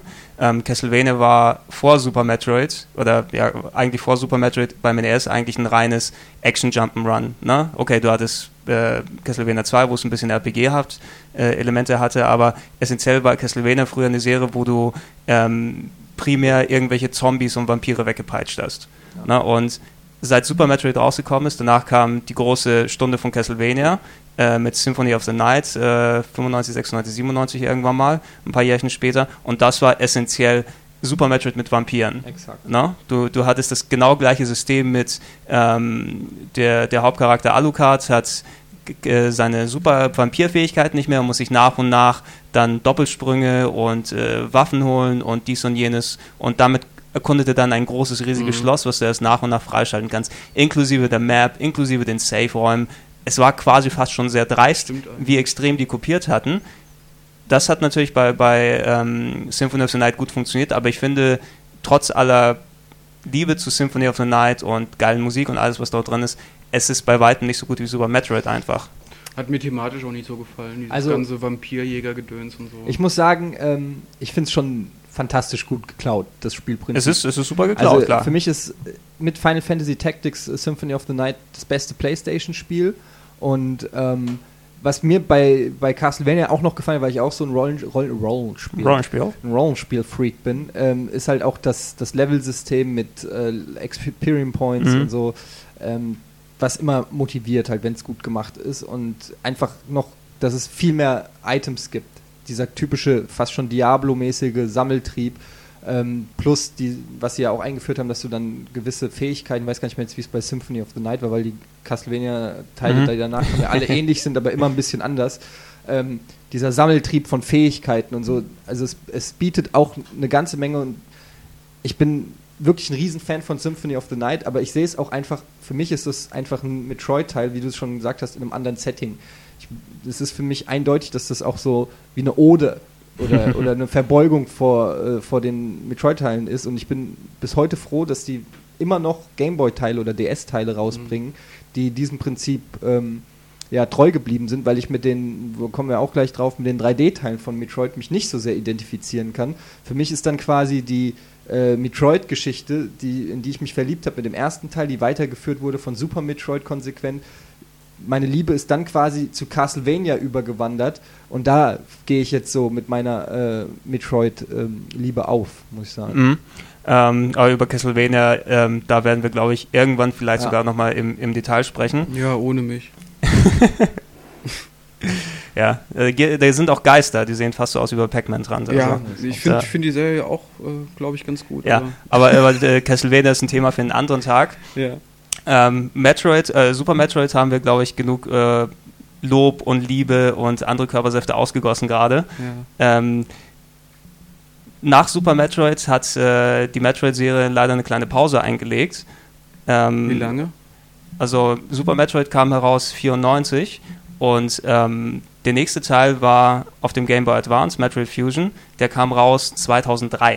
Mhm. Na, der kam hierzulande zwei, äh, Ende 2002, Anfang 2003 raus. Also ähm, Dazwischen gab es ja auch das noch, äh, noch das N64. Genau. Wo es auch Gerüchte gab, dass es Metroid 64 kommt, aber es kam nie. Genau, also so enttäuscht. Über, über, lange Jahre eben dafür, dass Super Metroid eben ein Spiel, was ich alle Jahre immer gern wieder ausgepackt habe. Ja. Und du hattest eben eine komplette Konsole, das N64, wo Samus und Metroid komplett im Stich gelassen wurde. Und ich hätte so Bock drauf gehabt, weil du jetzt auch gerade gesagt hast, ähm, oh, äh, dass du mit diesen 3D-Teilen nicht viel anfangen kannst, aber gerade auf dem N64, ich war eh N64-Fanboy damals, ich hätte so gern Metroid gesehen, ich konnte mir auch mhm. gar nicht vorstellen, wie sie es machen wollten. Da habe ich auch schon überlegt, machen sie einen Ego-Shooter draus oder vielleicht irgendwie so Third Person und so. Und ja, du, du, du, du ich hätte es mir geil vorgestellt. Du, du, du warst dir natürlich irgendwie sicher, wenn es auf dem N64 gekommen wäre, die hätten es ja irgendwie in 3D rüberpacken sollen. Ja. Und ähm, das wäre ähnlich eben gewesen wie bei Zelda und bei Mario. Vorher konntest du dir nicht wirklich vorstellen, wie sowas in 3D genau funktionieren kann. Mhm.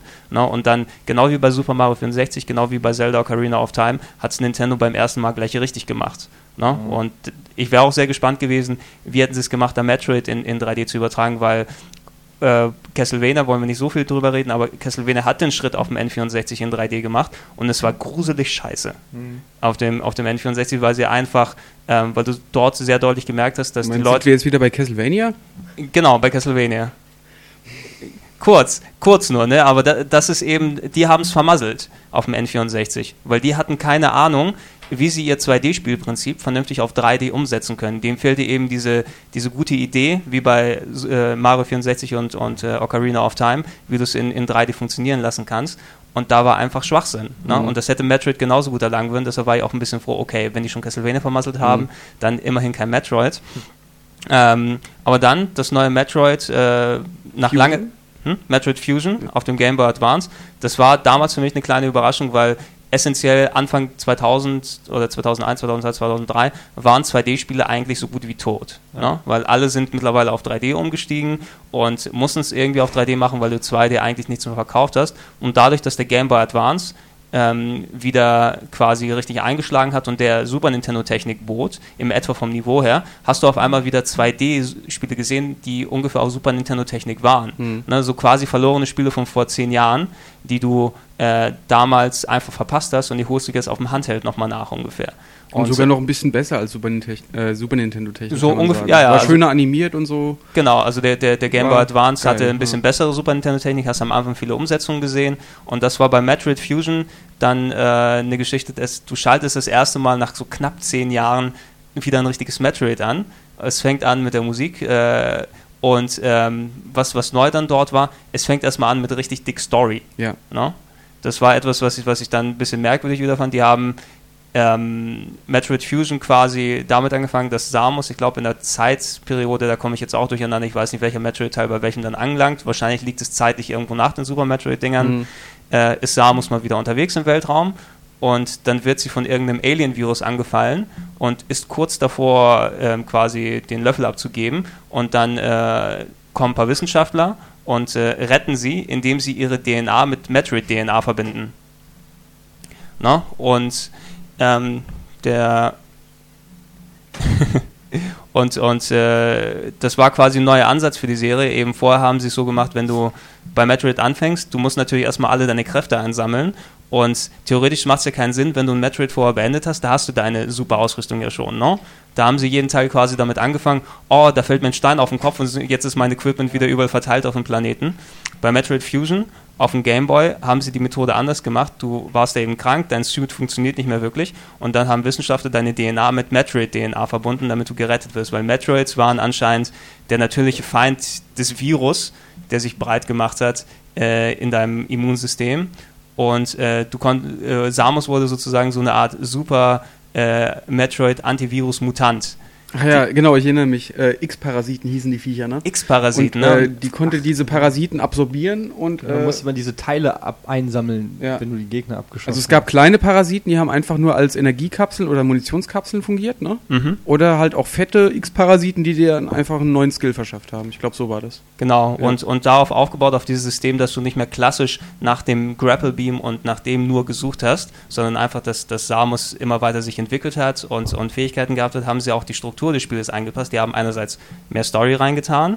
Du warst äh, über das ganze Spiel immer im Kontakt mit einer künstlichen Intelligenz. Mhm. Einen, war das dieser Doppelgänger? Nee, es war so, ein, so eine KI, so ein Roboter. Nee, nee, das so ein, war, das so war so, so ein Hell 9000, ja. quasi essentiell, also Hell 9000 aus dem Film 2001. Eine Roboterintelligenz, die dir Befehle Ach, gegeben ja. hat und quasi als, als äh, Kommunikation, Narrator oder sowas fungiert hat. Ich glaube, Samus hat zwar nie geantwortet direkt, also mhm. dass sie nicht direkt gesprochen hat, aber quasi der hat, der hat immer angeklopft, Codec-mäßig, hallo Samus, was machst du denn gerade? Was hast du denn gerade an? Äh, geh doch mal dorthin, ich glaube, da habe ich was entdeckt. Und hat dich dann angeleitet, immer durchs Spiel überall hinzugehen. Ähm, was noch anders war, du hattest in dem Spiel nicht mehr den einen richtig großen Level, der nur überall verteilt war, sondern du hattest so eine Art Hub in der Mitte. Mhm. Ähm, ähnlich wie du es bei, bei Super Mario 64 hast, du hast deine Hauptzentrale und da gehen die ganzen Wege davon ab und der geht dann in separate äh, Stationen. Du warst auf einer Raumstation und bist dann immer zum Beispiel, der erste Level war dann äh, die Storage-Einheit und der zweite Level war äh, das, das Grün, äh, Greenhouse oder sowas, wo sich dann die Parasiten bereit gemacht haben. Und so hatte ich der äh, die künstliche Intelligenz durch den ganzen, durchs ganze Spiel geführt, was einfach eine andere Struktur war als das, was du vorher kanntest. Finde ich schon wieder nicht so toll. Also nee. das ist ich, genau. Aber Moment, sorry, bevor du anfängst, ja. habe ich das glaube ich auch bei Super äh, Metroid beobachtet, oder? War es da nicht auch so? Da gab es auch verschiedene Welten. Ja, es gab diese Aufzüge, die dich dann ja. in, in die Feuerwelt oder so, aber ja. ähm, es war trotzdem eine zusammenhängende Welt. Du konntest quasi von Anfang an wenn du das nötige Equipment hattest, überall hin. Zum Beispiel in die Feuerwelt konntest du schon von Anfang an, nur war es halt zu heiß, du hast Energie verloren, brauchtest den Anzug, um, mhm. um da überleben zu können. Und, und es war eben in der Hinsicht bei den anderen Spielen war die Welt eben untereinander wirklich gut verzahnt. Mhm. Ne, dort hattest du teilweise wirklich separat getrennte Parts, die du, die nicht immer so einen direkten Kontakt zueinander gehabt hatten. Du hattest eben nicht eine große Welt, die miteinander verbunden war, sondern du hattest fünf kleine Welten, die so leicht miteinander verbunden sind, die das Konzept nochmal ein bisschen anders gemacht haben. Da gab es übrigens diesen, den haben wir ganz vergessen zu erwähnen, finde ich den bei Super Metroid gab es eigentlich zwei Magic Moments, auf die wir gar nicht eingegangen sind. Der eine, wo man durch diesen Glastunnel geht und die Bombe legt und dann oh, ja. den Tunnel wegsprengt und dann ist man plötzlich in der Wasserwelt. Das hat mich damals ja, super geflasht. Geil, ja. Also weil du hast gar nicht damit gerechnet, dass sowas passieren kann. Du läufst, also es gab dann so eine Megabombe, die konnte man legen, wenn man zusammengerollt war. Und dann hat sich quasi wie so eine kleine Atomexplosion auf dem auf dem Bildschirm und wenn du das an einer Stelle gemacht hast, wo du schon tausendmal durchgelaufen mhm. bist, nämlich durch so einen Glastunnel, wo um dich rum Fische geschwommen sind, äh, dann, äh, die Pac-Man-Geister. Die Pac-Man-Geister. Dann ähm, ist dieser Glastunnel zerberstet und du konntest Zerborst. plötzlich äh, zerborsten, zer zerbarst, wie auch immer, und dann konntest du da halt in diese Wasserwelt rein. Mhm. Das war geil und am Ende natürlich haben wir auch vergessen zu erwähnen, dass dann der super Riesen-Metroid kommt, und äh, oh, dich, ja, dich rettet. Jetzt, oh, ja. das ist aber ein bisschen gespoilert für Leute, die. Also, ich habe es ja erst vor kurzem gespielt ja, und. Gut, aber äh, wer jetzt noch. Also, war ja. geil überrascht eigentlich. Ja. Wer ist nach 17 Jahren oder was nicht gespielt Ja, okay. Also natürlich ist, da, da, das war eben dadurch, dass, dass da das kleine Story-Element am Anfang von Super Metroid wieder zurückgekommen ist. Der kleine Metroid, den du damals gerettet hast, ähm, der quasi. Groß die, geworden der, der, der, dich für deine Mutter hält mhm. äh, und der kommt nochmal zurück und rettet dich dann so. Ja, können wir ja eigentlich jetzt nochmal auswalzen. Also, du kämpfst dagegen so ein Gehirn, das auf einmal einen Körper bekommt kommt, Mother Brain, ja. Mhm. Und äh, du verlierst den Kampf, alles ist aussichtslos und auf einmal kommt der fette Metroid, setzt sich auf das Gehirn drauf, saugt ihm die Energie ab, so setzt sich dann auf dich drauf und pumpt dich mit Energie voll und dann bist du super stark. Du hast, glaube ich, auch ja. ähm, so einen Dauerhypermodus dann gehabt im, beim Endkampf, ne? Das Nachdem kann, der Metroid dich mit Energie ja, versorgt hast, äh, hast du richtig reinhauen können. Ja. Das ist, ist aber auch, haben sie auch sehr, sehr einen tollen Spannungsbogen eben dort Super. reingetan. Ja. Also das meinte ich auch vorhin mit, äh, wie sie es geschafft haben, ohne groß mit Story-Element, also mit, mit Text oder Zwischensequenzen haben sie es geschafft, diese Story, du hast richtig gemerkt, ja, diese, das hat ja nicht mal Animation gehabt, dieses Metroid. Einfach nur, wie es in, ins Bild ge, geflogen ist, dann die Mother Brain angegriffen hat, dir die Energie gegeben hat, da hast du schon Gefühle gekriegt für diesen, für dieses Metroid, weil es ja. ist ja danach gestorben, glaube ich. Ja. Oder, Stimmt, äh, ja. Es, ist, es, hat sich ja geopfert für dich. Es hat ja, ja alle Energie dem Mother Brain genommen, dir gegeben und ist dann gestorben. Voll selbstlos. Und das, das war halt, und das Ding hat noch nicht mal eine Animation, es hat kein Gesicht gehabt. Das war wie halt, wie du es vorhin geschrieben hast, diese Riesenqualle mit drei roten Punkten drin. Und du hast plötzlich Gefühle dafür entwickelt. Das, das muss man erst mal schaffen. Ja, also ja das ist eben eine, eine, eine Sache, um da den, den Bogen nochmal zu Metroid Fusion dann zu ja. machen. Die sind natürlich in eine andere Richtung gegangen, wo du auf einmal konstant Story hattest. Und ähm, eine Sache, die bei, bei Metroid Fusion dann quasi das Spiel dominiert hat, war, dass du dort einen Doppelgänger von dir hast. Mhm. No? Du, äh, das war auch eben storymäßig quasi so drin verzahnt. Du warst jetzt diese geschwächte Samus, die mit dem, mit dem Metroid, mit dem Metroid-Gen dort herumgelaufen bist und versucht hat, irgendwie eine befallene Raumstation von den, von den X-Virus oder wie die hießen dann zu säubern. Und irgendwie diese Viren haben, als sie dich befallen haben damals, äh, einen Klon von, von Samus erstellt, der dann wie so ein ähm, ja, so ein Freddy Krüger, so ein äh, Resident Evil großes Monster, was äh, so, so, ein, so ein Nemesis, wie bei Resident Evil, der auf einmal auftaucht und der überstark ist und du einfach nur flüchten kannst oder äh, weil der einfach wirklich wie so ein Gruselmonster durch die Gänge schleicht. Das hat so. Da gab, jetzt wo du es gerade ansprichst, gab es doch auch Passagen, wo äh, Samus Aran keinen Anzug mehr hatte, oder? Mhm. Da war sie nur noch in ihrem, naja, ich sag mal, Weltraumunterwäsche und äh, ohne Helm und ähm, hatte überhaupt keine Angriffskraft, außer so eine so, ein, ja, so, so eine Pipi-Pistole äh, und musste sich dann halt immer vor dem Vieh verstecken. Also es war dann so ein bisschen stealth-mäßig. Das war schon cool. Es gab auch so Momente, wo du dann halt der Bildschirm quasi durch irgendeine Ebene zweigeteilt war und du warst oben mhm, und unten genau. sind zwei Türen und du siehst dann den Doppelgänger, wie er reinkommt, sich irgendwie umguckt genau, und ja. dann unten durchrennt und du konntest aber halt, weil die Wand zwischen euch war, konntest da halt überhaupt nicht hin, musstest dann halt irgendwie versuchen, auf, die, auf, den Spuren zu bleiben oder, oder so, aber das war das, schon ganz das, das war das war ein ganz das war ein ganz cooles Element. Das ist für mich eine so der, der interessantesten Sachen an Metroid Fusion noch. Bei einem Spiel, was ich im Nachhinein sagen muss, dass es mich leicht enttäuscht hat. Ne, es ist immer noch ein Metroid, es ist ein gutes Metroid, es hat noch ein paar coole Ideen, wie jetzt eben die, die Doppelgängergeschichte, die wir angesprochen haben, aber es war einfach nicht ganz so gut verzahnt oder ja. jetzt äh, nicht ganz so tight. No? Atmosphärisch war es einfach nicht so gut finde ich. Kann ich Na? jetzt schwer beurteilen. Ich weiß nur, dass ich es ziemlich geil fand damals. Ich ja. weiß jetzt nicht, ob ich das irgendwo qualitativ einordnen könnte zwischen den anderen Teilen. Das müsste man wahrscheinlich. So gut wie alle anderen irgendwie. Das müsste man wahrscheinlich nochmal. Noch mal, also für ein Ding, auf das ich dann eben fast zehn Jahre gewartet hat, war es ein bisschen nicht ganz so super geil, wie ich es dann gedacht hätte. Was ich auch noch cool fand, ich glaube, der Endgegnerkampf war gegen so einen Omega Metroid, die man aus Teil 2 kannte. Oh. Glaube ich zumindest, wenn ich mich jetzt nicht täusche. War so ein zweibeiniges Metroid-Vieh mit einem vierpupilligen Auge. vor deinem Raumschiff, stimmt, du wolltest eigentlich gerade abhauen mit deinem Raumschiff und dann kam das Vieh halt und du musstest es erst noch bekämpfen und Mhm, mh. ja, und ich fand das ganz geil. Also ich muss sagen, ich fand, ähm, zu dem Zeitpunkt gab es auch schon Symphony of the Night, mhm. als Metroid Fusion rauskam und äh, da war ich dann tatsächlich enttäuscht, dass sich diese Reihe nicht mehr weiterentwickelt hat und mittlerweile von einer anderen Reihe, die im Prinzip die Idee geklaut hat, äh, getoppt mhm. wurde. Mhm. Also ähm, ich hatte mit Symphony of the Night dann mehr Spaß als mit Metroid Fusion und das war so ein kleiner Knacks in meiner Liebesbeziehung zu dieser Serie. Genau, und das, das war eben ähm, so nicht ganz der Höhepunkt meiner, meiner äh, Bindung zu Metroid. Der kam gefühlt ein paar Tage später für mich jedenfalls, als äh, Metroid dann endlich den Sprung in die 3D-Welt geschafft hat und mhm. Metroid Prime auf dem GameCube rausgekommen ist. Ähm, aber bevor wir dann äh, volle Pulle dort rein, würde ich sagen, wir machen nochmal eine kleine Pause und sind gleich wieder da.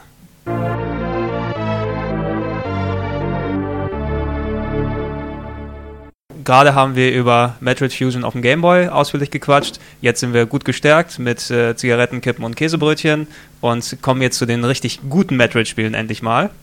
Äh, Eddie guckt mich schon so komisch an hier. Äh, Metroid Prime auf dem GameCube. Metroid Prime, um es äh, kurz nochmal zusammenzufassen, ist äh, quasi die Neuauflage der Serie dann gewesen, die kurz nach äh, Metroid Fusion Anfang 2003 auf dem Gamecube nochmal rausgekommen ist. Und der Unterschied zu den Spielen vorher eben war, Metroid, eine japanische Serie, in Japan entwickelt von Nintendo. Jetzt äh, für Metroid Fusion hat man die Serie nach Amerika gegeben zu den Re äh, Retro Studios, die quasi das Metroid-Konzept genommen haben und umgebaut haben in 3D. Ne? Das erste Mal richtig in 3D. Und äh, was hat Retro Studios daraus gemacht? Ein, na, Ego-Shooter-Adventure. Ein Ego-Shooter-Adventure. Also ich weiß, bei mir war es, als ich es das erste Mal gesehen habe, ähm, erstmal so eine Ernüchterung und Enttäuschung fast. Ne? Äh, wo die ersten Bilder aufgetaucht sind. Metroid kommt wieder. Ach, guck mal, es ist ein Ego-Shooter. Mhm. Mhm. Weil so diese Ego-Perspektive ist natürlich etwas, was du sofort mit dem Shooter verbindest, wenn du die siehst. Und ähm, wenn du schon hörst, das Spiel ist zu Amerikanern gegangen, die haben was aus der Ego-Perspektive draus gemacht, aber es ist doch nicht das Metroid, was ich kenne. Metroid hat ja nie was so richtig primär mit der Action zu tun gehabt, sondern es war dieser äh, Erkundungsaspekt, der dort äh, zugegen war. Und jetzt ist auf einmal äh, sind da Amerikaner dran und die machen die Ego-Perspektive und da wird so ein Geballer draus und die Screenshots sehen nicht so toll aus und so weiter. Also im Vorfeld war Ernüchterung bei mir angesagt.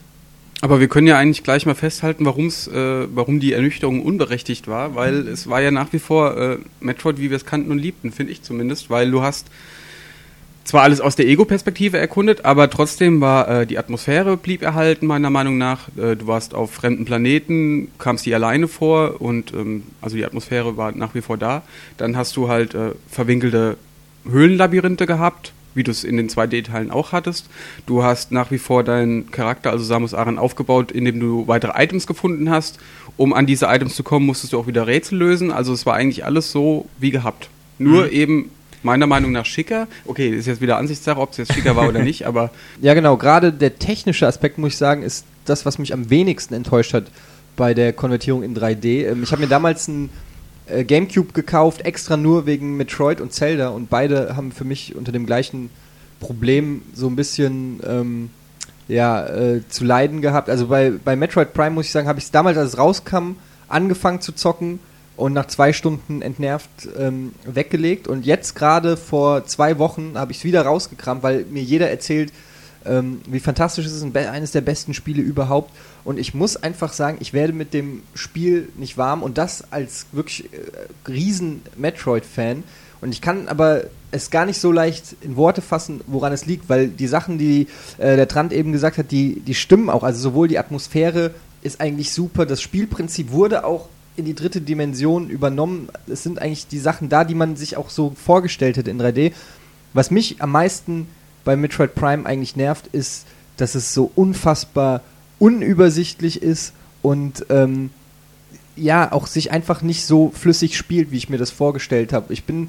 bei Metroid eigentlich ständig in einem Riesenraum, stelle mich hin und suche die ganze Zeit die Wände ab und gucke, ob ich irgendwo lang kann, ob ist, kann ich, komme ich da jetzt durch, ist die Wand porös, ist sie nicht. Ähm, und ich weiß nicht, es, es, entsteht kein richtiger Spielfluss in meinem, äh, in meinem Auge wie bei, wie bei den anderen Teilen.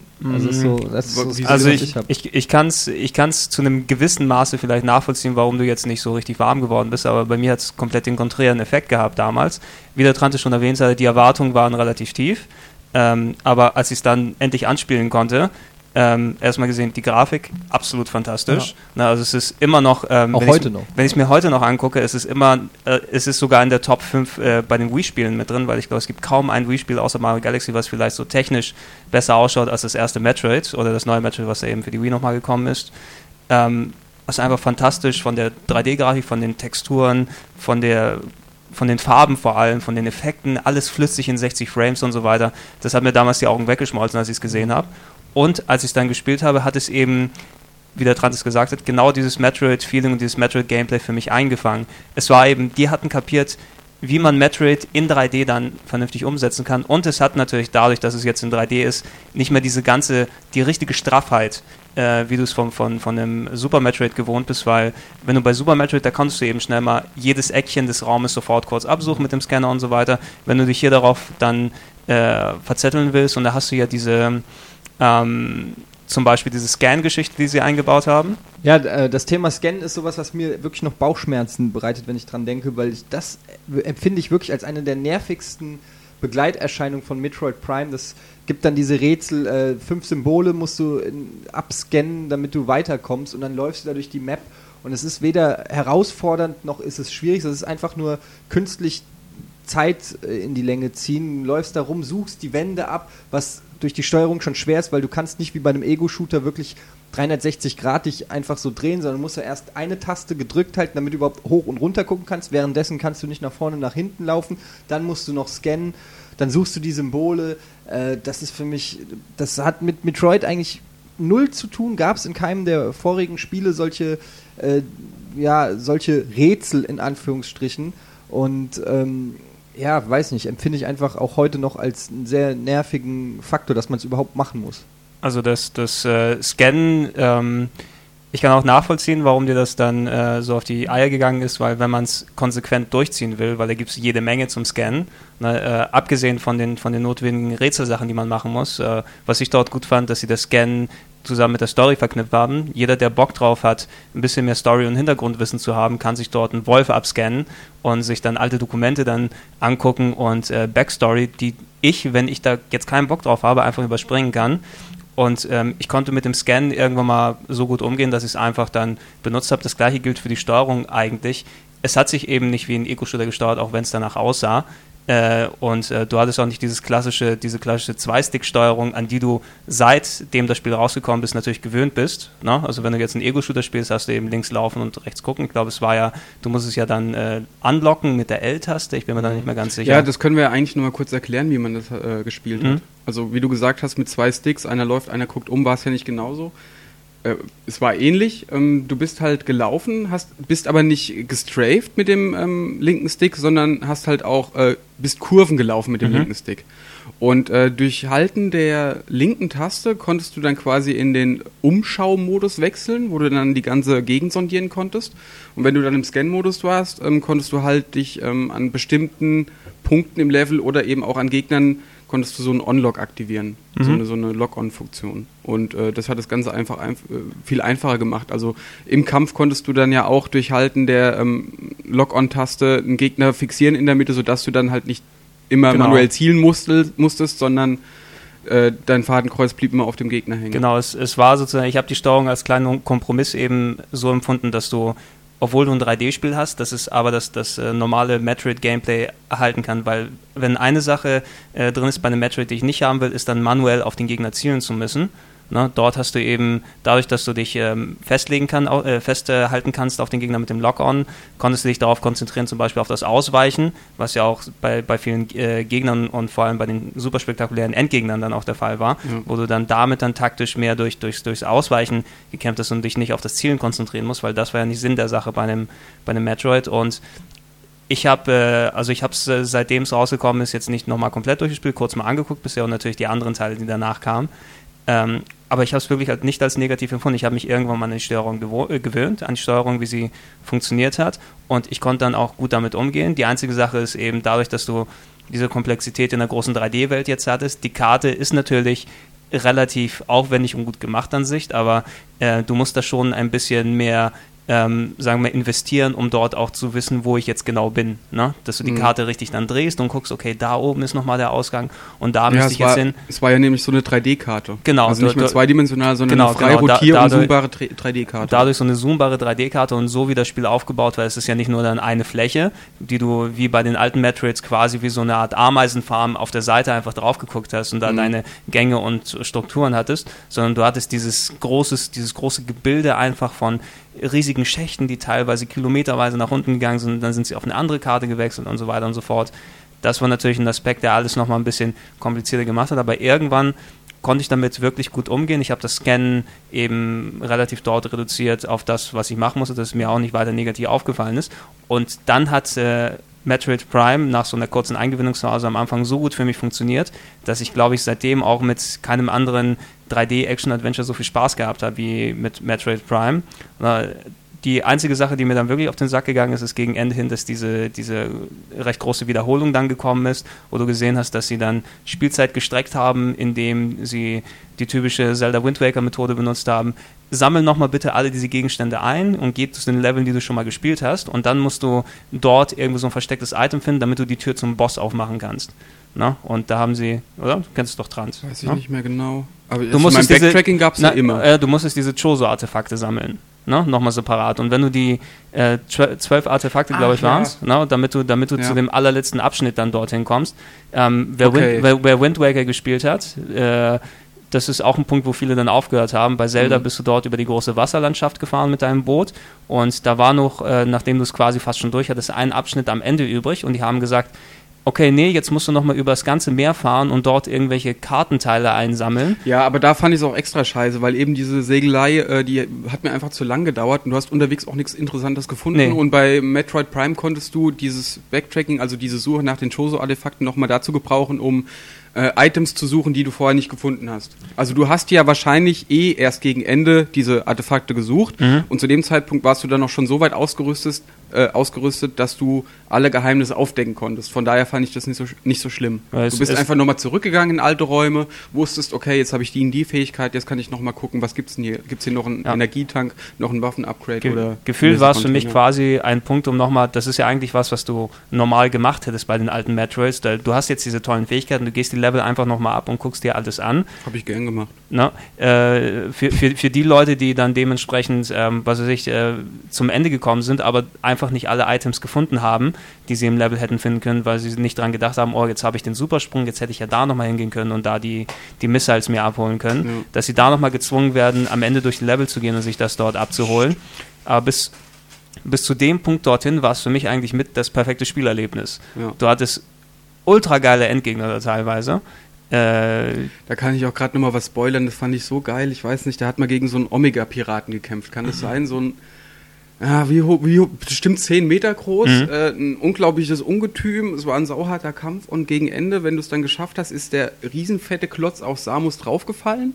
Da hast du schon gedacht, okay, was passiert jetzt? Und dann hat sich der Omega Metroid Leichnam, äh, Omega Pirat Leichnam hat sich aufgelöst und Metroid stand, äh, oh Gott, ey, ich krieg's wieder nicht auf die Reihe. Samus Aran stand auf jeden Fall nach der Auflösung der Leiche in so einem neuen schwarzen Anzug da. Genau. Omega Anzug oder so und es war einfach nur ein geiler Auftritt, wo ich gedacht habe, yeah, jetzt geht's jetzt richtig los.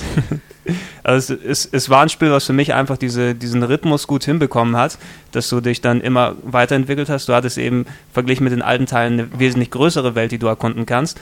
Und vor allem ähm, was ich auch da nochmal anmerken muss, auch da nochmal speziell die Musik einfach, weil äh, der, der Metroid Prime Soundtrack äh, alleine hat zum Beispiel mit einem der besten Titelbildschirme bei Metroid, ja. ne, dass du dieses ich weiß nicht, so Kratzen und sowas am Anfang hörst und dann diese atonalen Klänge, die dazukommen, und dann siehst du irgendwelche ähm, Mikroskopteile, die du das dann. Das Intro, es erinnert mich immer an äh, Fight Club der Anfang. Mhm. mhm. Ähm, super geil gemacht, wo man dann durch diese Venen oder durch die Synapsen da äh, Neu Neurologen, Neu Neu Neuro Nervenbahnen äh, durchfliegst und ja. dazu die geile Musik. Das war, das hat, das war auch schon der erste Metroid, der so wo man gemerkt hat, okay, da sind auch schon so leichte filmische Einflüsse zu sehen. Ja, war ein bisschen stylischer. Also ich, ich, ich finde es ein bisschen schade, Eddie, dass du nicht so richtig warm bist mit dem Ding bisher. Ich habe es noch nicht abgeschrieben. Ich bin jetzt, wie gesagt, ich habe jetzt 10 Stunden Spielzeit bei Metroid Prime, deshalb ja, sage ich wie, jetzt wie, gut, so wie gut hat es dir bis dahin gefallen oder gab es jetzt wieder Stellen, wo, du, wo die dich genervt also, nee, haben? Also es, es, ist nicht so, dass es, also das kommt vielleicht ein bisschen falsch rüber, wenn ich so negativ darüber rede. Es ist immer noch ein sehr gutes Spiel, sonst hätte ich es auch gar nicht 10 Stunden lang überhaupt durchgehalten.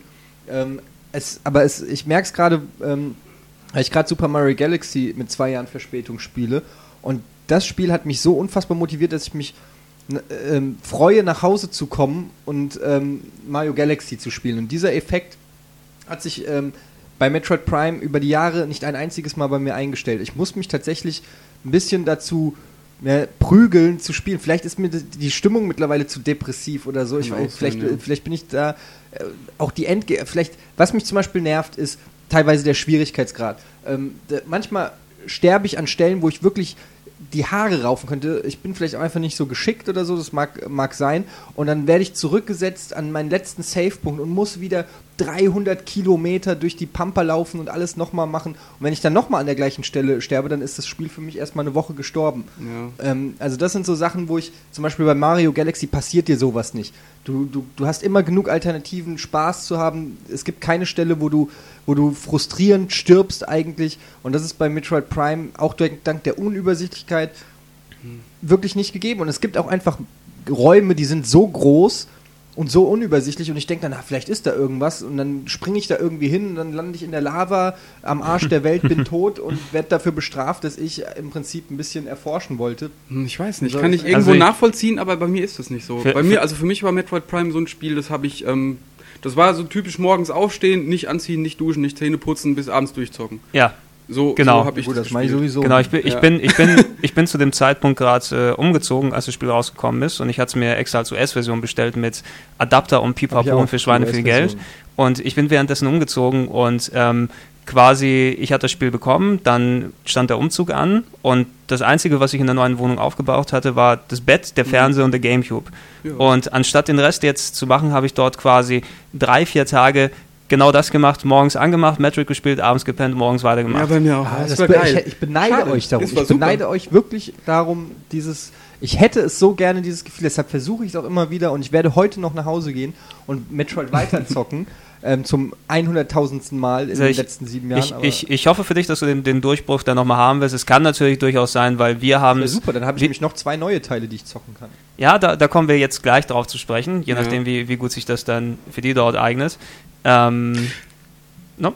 Was, oder wo willst, wo willst du gerade hin? Ich Weil eins muss ich noch sagen. Ja, bitte. Äh, ich versuche es jetzt einfach mal nicht zu spoilern, aber Metroid Prime hat auch einen der geilsten Endgegnerkämpfe überhaupt. Der ist toll inszeniert. Es dauert, bis du hinkommst. Okay, da gibt es natürlich auch eine nervige Stelle, aber das will ich jetzt nicht thematisieren, bevor man zum Endgegner ja. kommt. Ja, aber, aber, der Kampf selber ist einfach ähm, unglaublich langwierig, taktisch anspruchsvoll saudynamisch, actionmäßig, ähm, geht über mehrere Stufen hinweg äh, und der, die allerletzte Stufe, echt, ich habe bei diesem Endgegnerkampf, ich hatte noch nie vorher ein intensiveres Videospiel erlebt, weil ich wirklich, äh, das Pad ist fast in meinen Händen kaputt gegangen, ich hatte schweißnasse Hände. Man hat ja so Energietanks in Metroid. Ich ja. hatte wirklich nur noch einen Tank, bis ich es geschafft hatte. Und ich habe eigentlich gedacht, ich schaff's nicht. Ich hatte bis dahin auch drei Fehlversuche, habe es dann beim vierten Mal auch wirklich geschafft und habe so ein geiles Erfolgserlebnis gehabt, dass ich es endlich geschafft habe. Weil es war wirklich schwer, es war harte Arbeit für es mich. Und es, ich, ich weiß nicht, äh, wie, wie sage ich das? Audiovisuell war es äh, echt super umgesetzt, spielerisch, ja. abwechslungsreich bis dahin. Ein, ein richtig geiler Endgegnerkampf. Es, es, es, ist eben, also ich habe den auch dort mehr versucht. Ich kann mich noch erinnern, ich saß mit dem Kumpel dran, der parallel mit mir gespielt hat. Wir hatten es gemeinsam dann eben bestellt und dann waren wir beim Endgegner und haben dann abwechselnd versucht, weil wir haben nicht drei Versuche gebraucht, sondern gefühlt, glaube ich, 20 hm. ähm, für den Typen. Freue ich mich schon drauf. Und äh, das, das ist aber, wie du gesagt hast, ein Ding, was eben relativ langwierig ist, aber dann einfach so gut aufgebaut ist, dass es ja. nicht nur ist, oh Gott, äh, wann kratzt du endlich ab, sondern ach du Scheiße, jetzt noch eine Stufe, oh Gott, oh Gott, oh Gott, oh Gott, oh Gott. Ich habe doch keine Energie mehr. Es ist zum Beispiel was, ich hasse es jetzt schon bei Mario und die sind echt leicht, die Endgegner bislang, äh, weil du weißt genau, dreimal irgendwas machen, ja. dann ist vorbei. Und äh, ich, ich kotze jedes Mal ab, wenn er noch eine Form hat. Ich bin immer so aufgeregt bei Endgegnern. Es, ist, es war früher so, ist heute so weil ich denke immer nur dran, okay, wenn ich scheiter, muss ich den ganzen Scheiß nochmal machen. Genau, der aber Druck, der, der, ständig bei mir ist. Und das ist bei Metroid so schlimm, weil die sind wirklich, also es ist ein schweres Spiel. Ich habe gerade diesen mhm. Endgegner gemacht, diesen äh, Blumengegner. Ja, ja. In der Mitte, wo man irgendwie mhm. diese. Ja, Dinger genau, genau, die Tentakel und alles. Ach ja, finde ich auch gut. Genau, da muss man, äh, muss man vielleicht äh, kurz erklären für die Leute, die es kennen, da ist irgendein eine Riesenpflanze in der Mitte und ähm, die speist Energie aus äh, der Photosynthese, die stattfindet durch äh, Reflektoren, die außen angebracht sind. Man muss irgendwie diese Reflektoren anschießen, dann ist das Vieh erst verwundbar, egal. Ja. Und ich bin wirklich, also eine Stunde lang habe ich es geschafft, gegen den zu kämpfen, weil ich schieße dieses eine Ding um und wenn man zu lange braucht, um ihn dann anzuschießen, dann schlägt er das Ding wieder um ja. und kriegt wieder Energie davon. Dann mhm. musst du wieder mhm. zurückrennen und beim ersten Mal geht's noch und am Ende musst du aber drei von den Dingern anschießen und die müssen so dann in dieser Position bleiben, ohne dass er sie zurück äh, äh in die alte Position. Dass er verwundbar bleibt. Genau, damit er verwundbar bleibt. Und das hat mich Ah, ich, ich hätte das Joypad an die Wand klatschen können. Ja, du musst dich halt echt zwingen, äh, dich zu fokussieren, wo schieße ich jetzt hin. Also ja. du darfst wirklich keine Zeit verschwenden. Du genau, musst echt schnell sind, sein. Es sind Bosse der, der ganz alten Schule eben dadurch, dass wenn du nicht weißt, was der Schlüssel äh, zum Sieg ist, du einfach so gut wie keine Chance hast. Aber wenn du es erstmal weißt und auch wirklich mit den Reaktionen richtig die alles eingebläut hast, die auch wirklich dann gut wegballern kannst. Das wäre ja auch kein ja Problem, wenn der Safe-Punkt direkt vor der Tür des Endbosses wäre, hätte ich damit überhaupt kein Problem. Aber der Safe-Punkt ist halt ja, ich sag mal, fünf Minuten Fußweg ja. oder, oder drei oder vier Minuten. Und das nervt, es nervt tierisch, wenn du stirbst,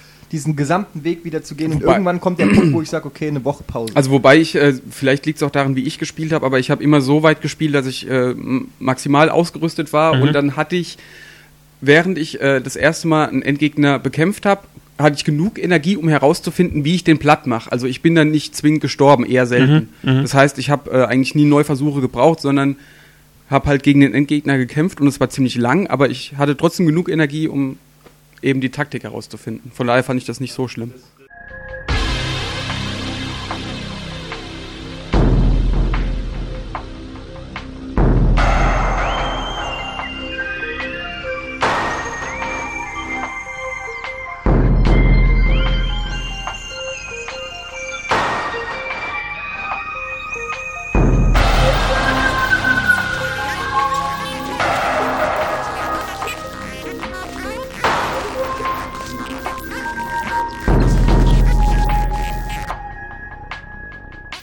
Das Thema harte Endgegner und Schwierigkeitsgrad ist aber auch die gute Überleitung für den nächsten Teil, mhm. äh, weil Metroid Prime, als es damals rausgekommen ist, ein Kri äh, Erfolg bei den äh, Fans, Erfolg bei den Kritikern und Verkaufserfolg dementsprechend, hat dann auch gleich eine Fortsetzung nach sich gezogen. Das war Metroid Prime 2 Echoes. Das ist äh, rausgekommen hierzulande Ende 2004, also knapp äh, ein, zwei Jährchen nachher. Und ähm, Metroid äh, Prime 2 Echoes, was vielen Leuten da nochmal mithängt, ist, dass es ein ähnliches Spiel natürlich ist wie der erste Teil, aber für viele so bockschwer ist, dass sie dementsprechend dort nicht viel weitermachen ja, konnten. War auch schwer. Ja, Wir können ja mal kurz sagen, was da eigentlich neu war. Also in Echoes. Hab ich übrigens nie gespielt. Ja. ja also Kann man mal machen weiß ich nicht, als Hardcore-Fan fand man den, glaube ich, auch geil. Ich, ich, war auch zwiegespalten. Also bei Echoes war das, ähm, war die Grundthematik des Spiels, dass man sich auf einem Planeten rumgetrieben hat, namens Ether oder Irgendwie Ether. So. Irgendwie so, ne? Mit genau, der in zwei Dimensionen existiert hat. Und auf dem Planeten gab es ähm, Portale, die dich einmal von der, äh, von der hellen Dimension des Planeten in die dunkle teleportiert ah, haben. Link to the Past lässt grüßen. Genau. Ungefähr, ja. Oder? War es Link to the Past? Oder? Ja, ja, also ungefähr. Dass du oder Oracle of Ages, da gab es auch so zwei Welten. Genau, genau, so eine Licht- und Schattenwelt, so ungefähr. Licht- und Schattenwelt, so kann man sagen. Und ähm, die Welt hat in zwei Dimensionen parallel existiert, allerdings mit kleinen Unterschieden, was halt jetzt äh, die, die äh, den Aufbau der Labyrinthe betroffen hat. Und man musste manchmal in einer Welt was verändern, damit sich äh, da in der anderen Welt was verändert hat. Mhm. So war mhm. das. Und da, dadurch wurde es halt e-, extrem verwirrend, weil die Welt an sich schon sehr komplex war. Und dann musstest du halt gucken, okay, wo muss ich jetzt in der hellen Welt hingehen, damit sich in der dunklen an der Stelle, wo ich nicht weiterkomme, was verändert. Genau, du, du, du, du, hattest diese Überkomplexität, die du, Eddie, ja schon mal angesprochen hast, jetzt die bei Metroid Prime zugegen ist und die dann dementsprechend viele Leute ähm, jetzt äh, nicht so gut dann äh, aufstößt. Ähm, und hier hat es das nochmal kombiniert mit zwei Welten, ja. die sich nur in bestimmten Details daneben unterschieden haben. Und ich habe es nicht mehr komplett im Kopf, aber ich glaube, du hattest dann auch eben die Abschnitte in der, in der Schattenwelt, wo du noch so ein Time-Limit dann hattest. Genau, also ja? in, es gab so eine Art giftige Atmosphäre in der dunklen Welt.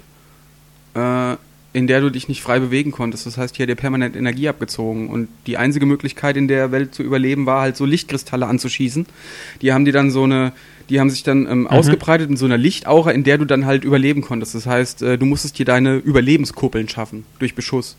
Mhm. Immer auf den Lichtkristall schießen, dann in diese Lichtkuppel rein und so musstest du dir dann einen Weg bahnen. Später hast du dann noch einen Anzug bekommen, der hat dich äh, resistent gemacht gegen diese dunkle Aura. Aber bis dahin war es echt äh, nervig. Also ja, das, das, war auch noch so ein Punkt, wo Leute dann gesagt haben, ey, ich habe keinen Bock mehr weiter und zu spielen. Das, und das, das ist auch ein Grund, äh, warum ich das Spiel verglichen mit Metroid Prime dann auch nicht komplett durchspiel, äh, durchgespielt habe damals. Ich habe es auch zwei, dreimal versucht seitdem. Äh, aber einfach, ähm, es hatte nicht mehr diese für mich äh, gute Balance einfach wie beim ersten Teil, mhm. dass ich dann so zwischen, zwischen dem Schwierigkeitsgrad, der natürlich allgegenwärtig war, beim, beim, bei Metroid Prime 1, aber dafür, dass, dass du nicht so leicht zu den Belohnungen dann hingekommen bist. Ja. Na, also, dass du dich richtig anstrengen musst, musst und dann trotzdem auf den, auf den Sack bekommen hast einfach und irgendwie Diesel oder äh, du einfach äh, nicht den, den richtigen Faden gefunden hast, obwohl du x-fach auf die Karte geguckt hast, wo du hin musst und so weiter. Und das waren eben Sachen, die so extrem ausgeprägt waren. Ich weiß nicht, warum Retro sich jetzt ähm, dazu berufen gefühlt hat, ausgerechnet die Aspekte nochmal höher zu drehen bei einer Fortsetzung mhm. und jetzt vielleicht nicht mal den, den, den Abenteueraspekt oder äh, irgendwie diese, diese coole, dieses coole Alien-Design, was natürlich auch zugegen war, aber die haben es einfach knüppelhart gemacht. Ne? Ja. Und das hat mich. Wobei, also nicht unbedingt knüppelhart, aber äh, eben relativ zähflüssig war es. Mhm.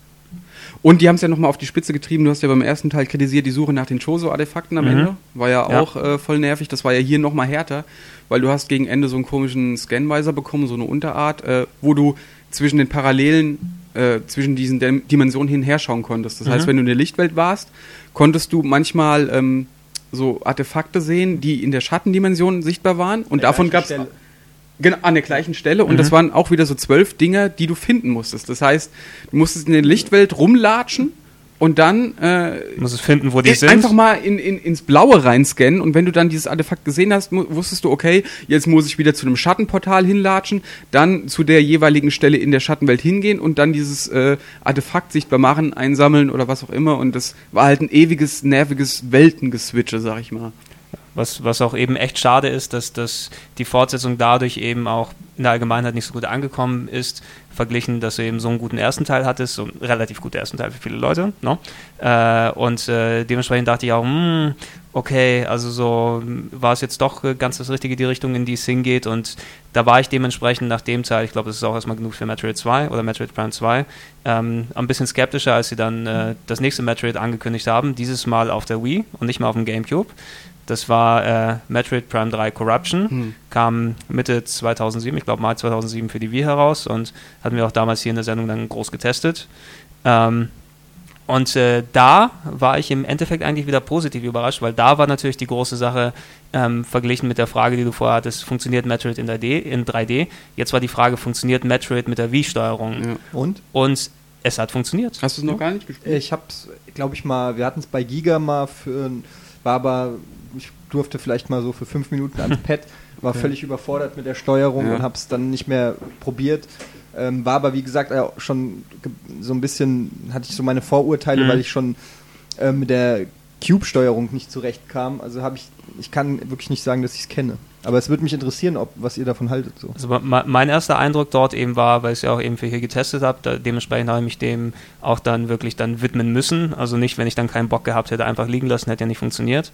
Und äh, aber ich war dann sehr überrascht eben, dass eben mich von Anfang an die Steuerung eben wirklich gut überzeugt hat. Du hattest natürlich einerseits diese Geschichten, wo du merkst, dieses Gimmickhafte, das am Anfang ähm, wie viele frühe äh, Wii-Spiele dann versuchen, dann übertrieben mit dieser Gesten und Zeig- und sonst Versteuerung Geschichten zu machen. Zum Beispiel, dass du manuell mit der Hand Codes eintippen musst, ne? Mhm. dass du äh, äh die Wii-Mode dann hinpackst und dann hast du eine Hand, die auftaucht auf dem Bildschirm. Du hast natürlich deine Ego-Perspektive und dann drückst du wirklich dort die 1, 4, 5 und so weiter für die Codes oder dass du deine Hand ausstrecken musst und dann musst du irgendwelche, deine richtige Hand musst du ausstrecken und dann siehst du die Hand von Samus dort, die irgendwelche Schalter greift und dann rauszieht. Und es war so synchron mit deiner Hand. Genau Genau, ne? und da, da, das war ein bisschen das Gimmickhafte dort, aber ich fand's cool dort, ne? Das hat so dich richtig gut reingebracht.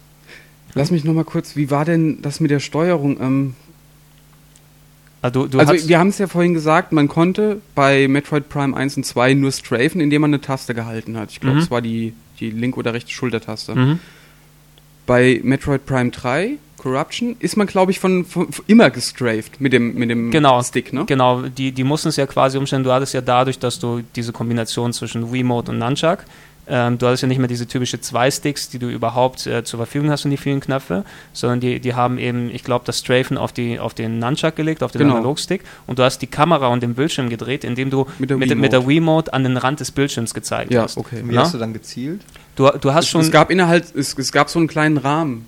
Äh, mhm innerhalb, äh, innerhalb dieses Rahmens konntest du deine, deinen Wiimote-Zeiger frei bewegen und mhm. wenn der Zeiger an den Rand angestoßen ist, ja, dann hat sich der Kopf mitbewegt. Genau, da, da musste man sich natürlich erstmal ein bisschen dran gewöhnen, weil ja. normalerweise, wenn du so eine Zwei-Stick-Steuerung für einen Shooter hast, du hast dann eben exklusiv den einen Stick nur für die Kamera, dass du ihn nach links und rechts oder für die für das Gewehr eben, was du, dass du automatisch die Kamera dort damit mitbewegst und du musst es eben dann für dich den, den Rhythmus herausfinden, wo fange ich an die Kamera zu drehen und wo bin ich noch im Zielmodus hier drin, dass du dann vernünftig das machen kannst. Was mit drin war, ist immer noch der Lock-on-Modus. Mhm. Ne? Also du konntest dich automatisch auf Gegner und so weiter dort äh, einloggen. Was die aber dann erweitert haben für die Wii, war dann quasi, dass du innerhalb dieses Unlockens nochmal einen gewissen kleinen Spielraum hattest, ja. wo du mit der Wii-Mode noch ein bisschen anpassen kannst. Du hast dich zwar auf den Gegner reingegriffen, aber du musstest so ein bisschen hier links und rechts anpassen, dass die auch wirklich dann getroffen werden, was nochmal ein bisschen mehr Dynamik reingebracht hat und ich fand, das war auch nicht so sehr ablenkend, wie es hätte sein können. Also ich fand, äh, im Rahmen der Möglichkeiten war das die beste Steuerung, die sie machen konnten und äh, also man kann jetzt sagen, äh, Maus und Tastatur ist für Ego-Shooter nach wie vor noch äh, die beste Möglichkeit, aber das war jetzt auf die Wii-Steuerung angepasst, das Coolste, was sie hätten machen können. Und abgesehen können. von der Steuerung vom Spiel selbst her, also wie war das? Also vom, vom Spiel selber her, ähm, mir hat es im Endeffekt jetzt nicht ganz so extrem viel Spaß wie das Metroid Prime 1 gemacht, äh, äh, bis komplett zum Ende, weil ähm, eine Sache, die die dann dort gemacht haben, war wieder mehr Fokus auf die Geschichte zu legen. Ähm, es gab jetzt nicht nur wie bei Metroid Prime 1 eben, du hattest nicht Cutscenes, wo gar kein Wort gesprochen wurde, plus Codec-Einträge oder diese, diese Artefakte, die du gelesen hast. Du konntest zwar immer noch Dokumente lesen, aber du hattest dort jetzt richtige Cutscenes mit Leuten, die mit dir gesprochen haben. Der komplette Anfang von Metroid Prime 3 war eins zu eins aus Halo 1 übernommen. Mhm. Aber Na? Samus hat nicht gesprochen. Samus hat nicht gesprochen, aber dafür alle drumherum wie so Schnatter, Schnatter, Schnatter, Schnatter. Mhm. Na, da, da waren auf einmal irgendwelche anderen Space Hunter, die ja. ausgesandt wurden und die haben auch ohne Ende mit dir gequatscht und du hattest den, den Anfang exakt irgendwie, ich habe das damals für den Beitrag auch gegeneinander gestellt. Die, ersten, die erste halbe Stunde ist exakt gleich bei Halo und exakt gleich bei Metroid Prime 3. Mhm. Ne? Und dann geht es natürlich ein bisschen leicht in eine andere Richtung, weil Metroid ist immer noch Metroid und du hast äh, immer noch dieses typische, ähm, du bist unterwegs und äh, erkundest die Sachen Metroid-mäßig und Backtracking und so weiter. Die haben das Universum ein bisschen erweitert, wo du dort unterwegs bist, dass du jetzt mehrere Planeten hattest, die du ansteuern kannst. Du mhm. konntest mit deinem Schiff hin und her fliegen und äh, hattest quasi auf dem einen Planeten die eine Location, auf dem anderen Planeten die andere und du bist in so einem kleinen Mini-Universum hin und her geflogen die ganze Zeit, was schon mal ganz interessant war. Ähm. Ja, ich wollte jetzt gerade nochmal die Story anreißen. Äh, wie war denn das überhaupt? Also ja. ich glaube, es waren wieder die Hauptbedrohungen, waren erstmal die Space-Piraten, aber auch äh, so eine neue Samus Aran? Äh, ja, also es, die, die, die Phazon Samus Aran oder wie es war? Es, äh, es, es gab äh, inhaltlich auf jeden Fall wieder, ähnlich wie bei Metroid Fusion, so eine irgendwas ist mit Samus wieder passiert. Ja. Ne? Und, und die musste sich zwischendurch immer wieder mal entladen, weil sie sonst sich in Einzelteile auflösen würde. Also da jetzt nochmal konkret tief reinzugehen, ich glaube, okay, Eddie will es ja dann auch nochmal in, in, in Ruhe spielen und äh, das war eben ein Aspekt, dadurch, dass sie wieder so ein bisschen mehr äh, Story reingepackt haben, der hat mich da nicht so sehr angemacht. Mhm. Ähm, und der Rest des Spieles hat überraschend eben gut funktioniert mit der Steuerung. War für mich nicht ganz auf einem Level mit Metroid Prime 1, aber immer noch ein sehr gutes Spiel und äh, für mich auch eins bei den Wii-Spielen neben Mario Galaxy äh, eins, eins der besten, die bisher dafür gekommen sind. Also ich fand es ja. auch äh, ziemlich cool, aber ich habe gemerkt, dass ich äh, viele Momente aus Metroid 3 gar nicht mehr kenne. Also wenn ich jetzt an Metroid 1 zurückdenke oder von mir aus auch 2, da fallen mir noch ein paar ähm, Highlights ein, aber bei 3, den hatte ich irgendwie komplett vergessen. Und ich habe den vor kurzem auch wieder durchgespielt. Mhm. Das war für mich fast wie ein neues Spiel. Immer noch ein saugeiles Spiel, hat mir super, super viel Spaß gemacht, aber kam mir, ist, da haben irgendwie die Highlights gefehlt. Also ob's, ob's, das kann man natürlich entweder positiv als auch negativ wegnehmen. Ne? Das hat vielleicht genau den Grad an Vergesslichkeit gehabt, dass du es immer mal wieder durchspielen kannst, alle Monate, da ist immer wieder dein Spaß dabei. Ja. Was, was würde ich dafür geben, mal Final Fantasy VII so durchzuspielen, ohne dass ich keine Ahnung hätte, was dort passiert? Ne? Das wäre natürlich wieder mal was anderes, weil ich mich nicht dran erinnern würde die ganze glaub, Zeit. Das könnte ich mal langsam wieder zocken. Ich habe es nur gezockt, als es rauskam, seitdem nicht mehr. Ich habe schon die Hälfte vergessen. Oh, äh, du musst dich an die Grafik wieder gewöhnen, das sage ich dir schon mal. Echt? So schlecht mittlerweile? Äh, ist ein bisschen komisch. Ähm, aber gut, das war äh, Metroid Prime Corruption. Ähm, für die Leute, die es damals verpasst haben, egal auf, auf dem Gamecube oder auf der, auf der Wii, ähm, die sollten sich den, ähm, ich glaube 4. September ist es hier zu Lande dann rot im Kalender anstreichen, weil dann bringt Nintendo auf der Wii eine Collection der Metroid Prime Teile heraus. Auf einer Disc hast du Metroid Prime 1, 2 und 3. Und äh, was sie dann zusätzlich gemacht haben, war die Metroid Prime Teile 1 zu 1, was schon in Japan rausgekommen ist, auf Wii-Steuerung umzubauen. Das heißt, ähm, du hast die, die Wii-Steuerung, die du aus Metroid Prime 3 kennst, auch bei Teil 1 und Teil 2, wie sie vorher nicht drin war. Natürlich äh, ist da äh, also ein paar Leute vermissen natürlich die alte Gamecube-Steuerung, die vorher dabei war. Und ich bin mir jetzt nicht komplett Uff. sicher, ob die nicht optional mit dabei ist, dass man die noch anwählen kann. Aber du wirst sie auf jeden Fall in dieser konformen Steuerung drin haben. Und die haben vor allem, was mich als, als äh, Flatscreen-Besitzer dann freut, das Ding auf 16 zu 9 angepasst. Mhm. Dass du auch nicht mehr diese hässlichen Balken an der Seite dann hast, wenn du spielst und dann ähm, quasi diese, diese Metroid Prime Trilogy, dieses große, komplette Erlebnis dann auf einem äh, auf einer Disk für umgerechnet 40 bis 50 Euro dann haben wirst. Und äh, das für eine Geschichte, ich glaube, da kaufe ich einfach nochmal das Ding oder ich schlage einfach nochmal zu, egal ob ich die Dinger schon im Regal stehen habe. Wäre vielleicht auch nochmal ein guter Grund, um die Dinger nochmal anzufangen. Mhm. Ne? Und Jetzt haben wir einen Teil haben wir noch ausgelassen, das ist der DS-Teil. Ja, da, da wollte ich gleich nochmal drauf äh, ah, ja, zu sprechen kommen. Also bevor wir uns auch in Richtung äh, Ende des Podcasts dann bewegen und nochmal kurz dann den neuen Trailer ansprechen, über den wir ein bisschen schon gesprochen haben beim E3-Podcast. Ähm, natürlich ist, äh, abgesehen von Metroid Fusion, die Serie auf den Handhelds auch nochmal ein bisschen weitergegangen.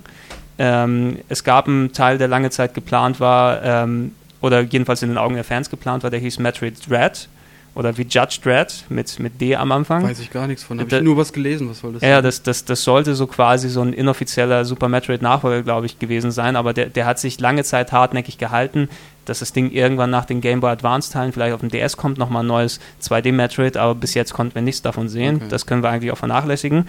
Was rausgekommen ist, ist einerseits auf dem Game Boy äh, Advance nach Fusion ist so knapp äh, ein, eineinhalb Jahre später Metroid Zero Mission dafür rausgekommen. Das war ein Remake von Teil 1, von Metroid 1 auf dem NES, aber nochmal äh, auf äh, aktuelles Niveau gebracht. Also mit mehr Grafik, ein bisschen mehr Story, Leveldesign ein bisschen verändert, mit Save-System, mit Karte und so weiter. Dann habe ich ja eigentlich Teil 1 trotzdem gespielt. Dann hast du Teil 1 trotzdem gespielt. Ja. Das stimmt. Weil Zero Mission habe ich gespielt. Sie, aber, Sie, aber, ich kann mir nicht vorstellen, dass es wirklich äh, auch vom Leveldesign her und so. Es ist, es ist angedeutet. Also wer es gespielt hat, ich, äh, wenn du Metroid Zero Mission durchgespielt hast, dann, dann wird ja auf dem Game Boy freigeschaltet, der erste Teil auf dem NES. Du kannst ihn also auf dem Game Boy komplett spielen. Und äh, wenn du es dir danach anguckst, in gewissen Teilen ist er ungefähr die Struktur und der Ablauf dort. Ich habe es natürlich nicht allzu weit angespielt, den ersten auf dem Game Boy, aber ähm, dementsprechend so gewisses Feeling hast du natürlich. Plus natürlich die, die neuen Story-Sachen, die sie reingetan haben, um den ähm, Samus Aran und Metroid Mythos, den sie seitdem aufgebaut haben, dem gerecht zu werden. Du hast also mehr Geschichte, mehr Cutscenes mhm. und so weiter und so fort. Und was sie zusätzlich gemacht haben, ist so einen kompletten letzten Abschnitt reingetan haben. Also dort, wo Metroid 1 endet, geht Metroid Zero Mission noch für einen Tacken weiter. Ich will es jetzt nicht okay. zu sehr spoilen, aber ja. so ein cooles, äh, so ein cooler Epilog, so ein cooles Add-on am Ende, äh, was, was die Geschichte nochmal ein bisschen vorantreibt. Und es war eben ein sehr tolles Remake und ich kann es auch jedem heutzutage noch ans Herz legen, wer noch ein Game Boy Advance oder ein DS hat, wo die Game Boy-Spiele noch funktionieren. Da habt ihr damit bestimmt, äh, also mindestens 5, 6, 7 Stunden gut Spaß, wenn mhm. ihr auf Metroid Bock habt.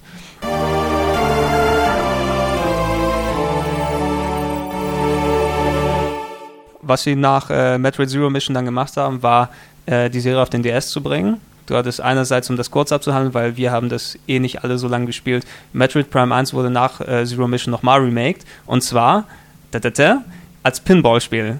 Metroid, Met, Ach, da äh, willst du jetzt hin. Ja, nee, ich will bei Hunters. Ja. Ja, nee, ich will, ich will das, ich will das nur kurz abhandeln, damit Na wir uns Hunters gleich widmen können. Aber es gab einen Metroid Pinball für den DS, äh, konntest du mit einem Rüttelsensor dann auch noch zum Schütteln bringen auf dem Gameboy und es war ein echt gutes Pinball-Spiel. Ähm, wer sowas mag, kann sich gerne geben. Ist die komplette Metroid 1 Geschichte in Pinball-Form erzählt, was mhm. ich eigentlich äh, bisher auch noch nicht gesehen habe. Du hast ja auch noch ja. nicht gehört, äh, jetzt erzählen wir mal die also Bibel. Also verschiedene Welten waren verschiedene Flippertische oder was? Ja, ungefähr so, ne? Ja. Also du, du, hast ja auch noch nie gehört, dass irgendwie die, die Bibel jetzt in Guitar Hero Form nacherzählt wird oder sowas, ne? Also es ist schon ein bisschen Schöner merkwürdig. Vergleich. Gut, aber ja? das war damals, als es angekündigt wurde, für mich auch so eine Enttäuschung. Da habe ich auf ein neues Metroid gewartet und dann kommt Metroid. Und dann kommt Pinball. Pinball. Es, es, ist, es ist viel besser als das Super Mario Pinball, was ja. auf dem äh, Game Boy Advance gekommen ist. Also da war es schon mal eine bessere Geschichte, aber wer sowas mag, kann sich gerne geben und die Story dann nochmal erraten. Aber das große DS-Spiel war mhm. einer der Launch-Titel für den DS. Mhm. Das war Metroid Prime Hunters, ne? oder? Ja, Hunters. Genau. Lag als ja. Demo-Modul, glaube ich, dem DS dabei. Lag als Demo-Modul dem DS dabei und es war, glaube ich, auch neben äh, Super Mario 64 dann das zweite DS-Spiel, was überhaupt rausgekommen ist. Ja, ne? Ich habe es damals äh, verpasst so ziemlich, weil es war auch nicht ganz unbedingt mein Fall, weil ich dort gesehen habe, äh, okay, ich war nicht ganz sicher, wie gut der DS, damals, der DS damals funktioniert. Ja, hätte ich mir denken können, dass es gut klappt. Äh, aber es war auch ein Ding, was mehr auf Multiplayer, hatte ich den Eindruck, gegangen ist. Und das war nicht unbedingt ich glaub, jetzt meine. Es war die Multiplayer-Demo am Anfang, kann das sein, die es gab? Das und kann gut sein, ja. hatten, das war nämlich bei mir auch so. Ich habe auch die ähm, Multi-Demo, äh, Multiplayer-Demo zuerst gespielt und war dann auch so überhaupt nicht angetan. Davon hat mich eigentlich dann null gereizt.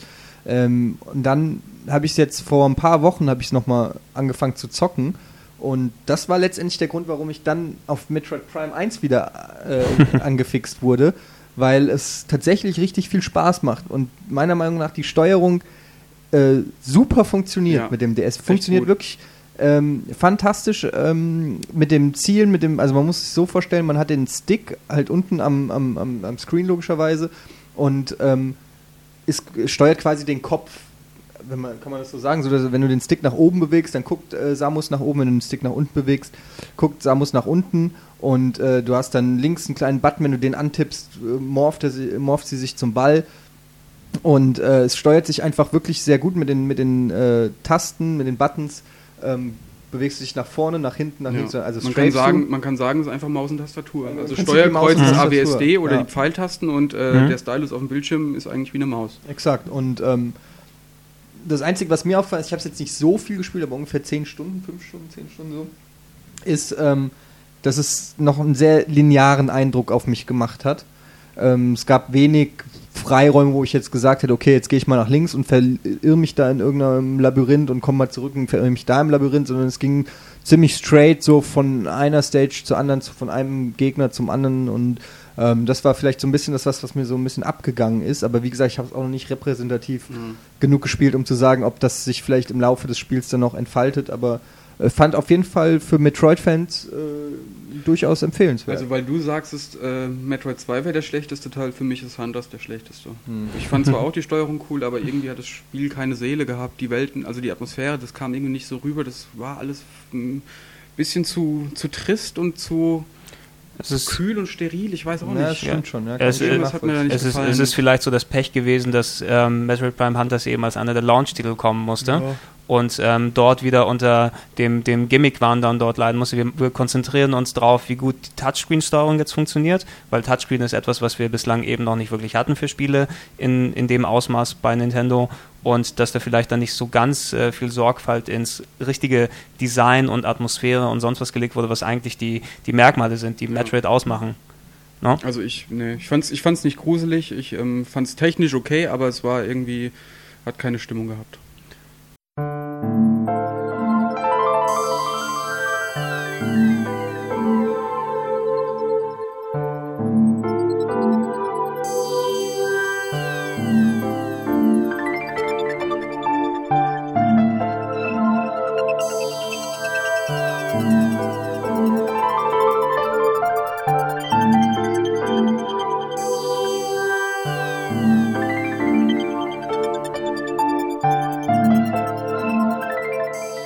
Gut, das war so ziemlich der, der letzte Metroid-Teil, der wirklich jetzt nochmal länger hier besprochen werden sollte ja. von uns. Ne? Wir wollen, weil dementsprechend, wir sind auch am kurz vor Ende angelangt.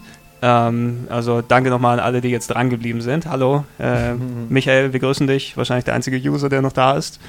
Ähm, Bevor wir uns aber jetzt verabschieden, ähm, eine Sache, über die wir schon beim E3-Podcast äh, kurz geredet haben und ich bitte zu entschuldigen, falls wir ein oder zwei Sachen dort nochmal so erörtern, ist, ähm, der neue Trailer, der mhm. gezeigt wurde bei der E3 von äh, Metroid Prime Other M. Ähm, um es zusammenzufassen, die haben bei der E3 äh, quasi ein neues Metroid-Spiel angekündigt. Mhm. Das wird 2010 erscheinen, heißt äh, Metroid Other M und wird im Gegenteil äh, oder im, im Gegensatz zu den Metroid Prime-Titeln nicht mehr von den Retro-Studios in Amerika produziert, sondern wandert wieder zurück äh, in, äh, nach Japan, wo die Serie quasi angefangen hat. Und es wird ein Spiel sein, was äh, produziert wird von, von den alten Entwicklern. Ich glaube, Sakimoto hieß der. Äh, netter Herr, der damals schon Metroid 1 bis Met Super Metroid äh, angeführt hat, die Entwicklung. Und der hat sich Unterstützung geholt für das 3D-Gameplay von Team Ninja. Das sind äh, die, die Leute, die Dead or Alive gemacht haben und äh, Ninja Gaiden für Tecmo damals.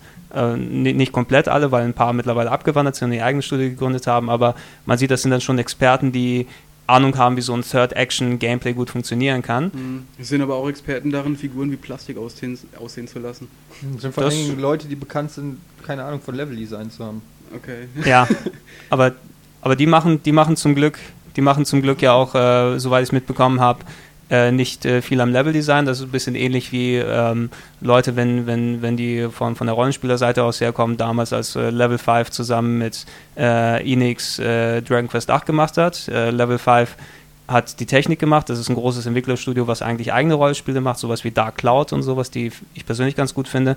Aber die sind auch echt gut versiert drin, um Technik äh, richtig gut aussehen zu lassen. Die haben die Programmierseite übernommen, während das Spielprinzip von den Hauptleuten bei Dragon Quest gemacht wurde. Und dementsprechend ist auch ein fantastisches Spiel rausgekommen. Und das kann eben auch die Sache sein, die jetzt bei, beim neuen Metroid Other M gut funktionieren würde. Der Trailer, der abgelaufen ist, hat wieder gezeigt, dass das Metroid wieder zurückgewandert ist auf die Außenperspektive. Du hast dieses Ego kann man, kann man nicht, nicht sagen. Also da kann man sich ja bei dem Trailer drüber äh, streiten, weil da gibt es ja auch eine Sequenz, wo du äh, aus der Ego-Perspektive irgendwas abknallen musst. Ein bisschen, ja. Also und, und, da kann man ja echt einhaken, wie wird denn das Spiel sein? Weiß man ja nicht. Also, es gab viele Action-Sequenzen, von denen man jetzt nicht wusste, äh, ob die geskriptet waren, ob das Quicktime-Events waren oder ob es eben ob sich das wirklich so wild spielt, wie es in dem Trailer dargestellt wurde. Und es gab dann auch noch diese Ego-Shooter-Sequenz oder mhm. zumindest die Sequenz mit äh, Ego-Perspektive. Ja, also die, man, äh, man, konnte nicht wirklich das Gameplay rauslesen äh, aus den Sachen, die gezeigt wurden, obwohl da schon einige Sequenzen eben drin waren. Ähm, den Eindruck, den ich äh, schon bei dem E3-Podcast erwähnt habe, ist eben, dass es eventuell so eine Art 2,5D-Spiel sein wird, mhm. ähm, weil es hatte so ein bisschen den Eindruck, als ob du diese 3D-Grafik, aber die eine Ebene nach links und rechts oder die eine Ebene in die Tiefe gehabt hast. Ne? Dass du von hinten nach vorne zum Beispiel gehst, aber dafür trotzdem deinen festen Weg zum Beispiel hast. Also dass dadurch vielleicht wieder so ein, so ein Rückschritt in das ein bisschen ältere, klassischere Gameplay ist, aber immer noch mit Technik von heute. Ne? Komischerweise kam mir das auch so ja, vor. Ich bin, ich bin da echt skeptisch. Also für ja. mir sieht das zu äh, God of War mäßig aus. Äh, ich meine, ich lasse mich gern vom Gegenteil überzeugen. Ich wäre froh, wenn es äh, ja, wenn es nicht so ist, aber gemäß den Trends der letzten äh, Wochen und Monate, die die Spiele alle einnehmen und so, und auch Castlevania scheint ja so in die Richtung zu gehen.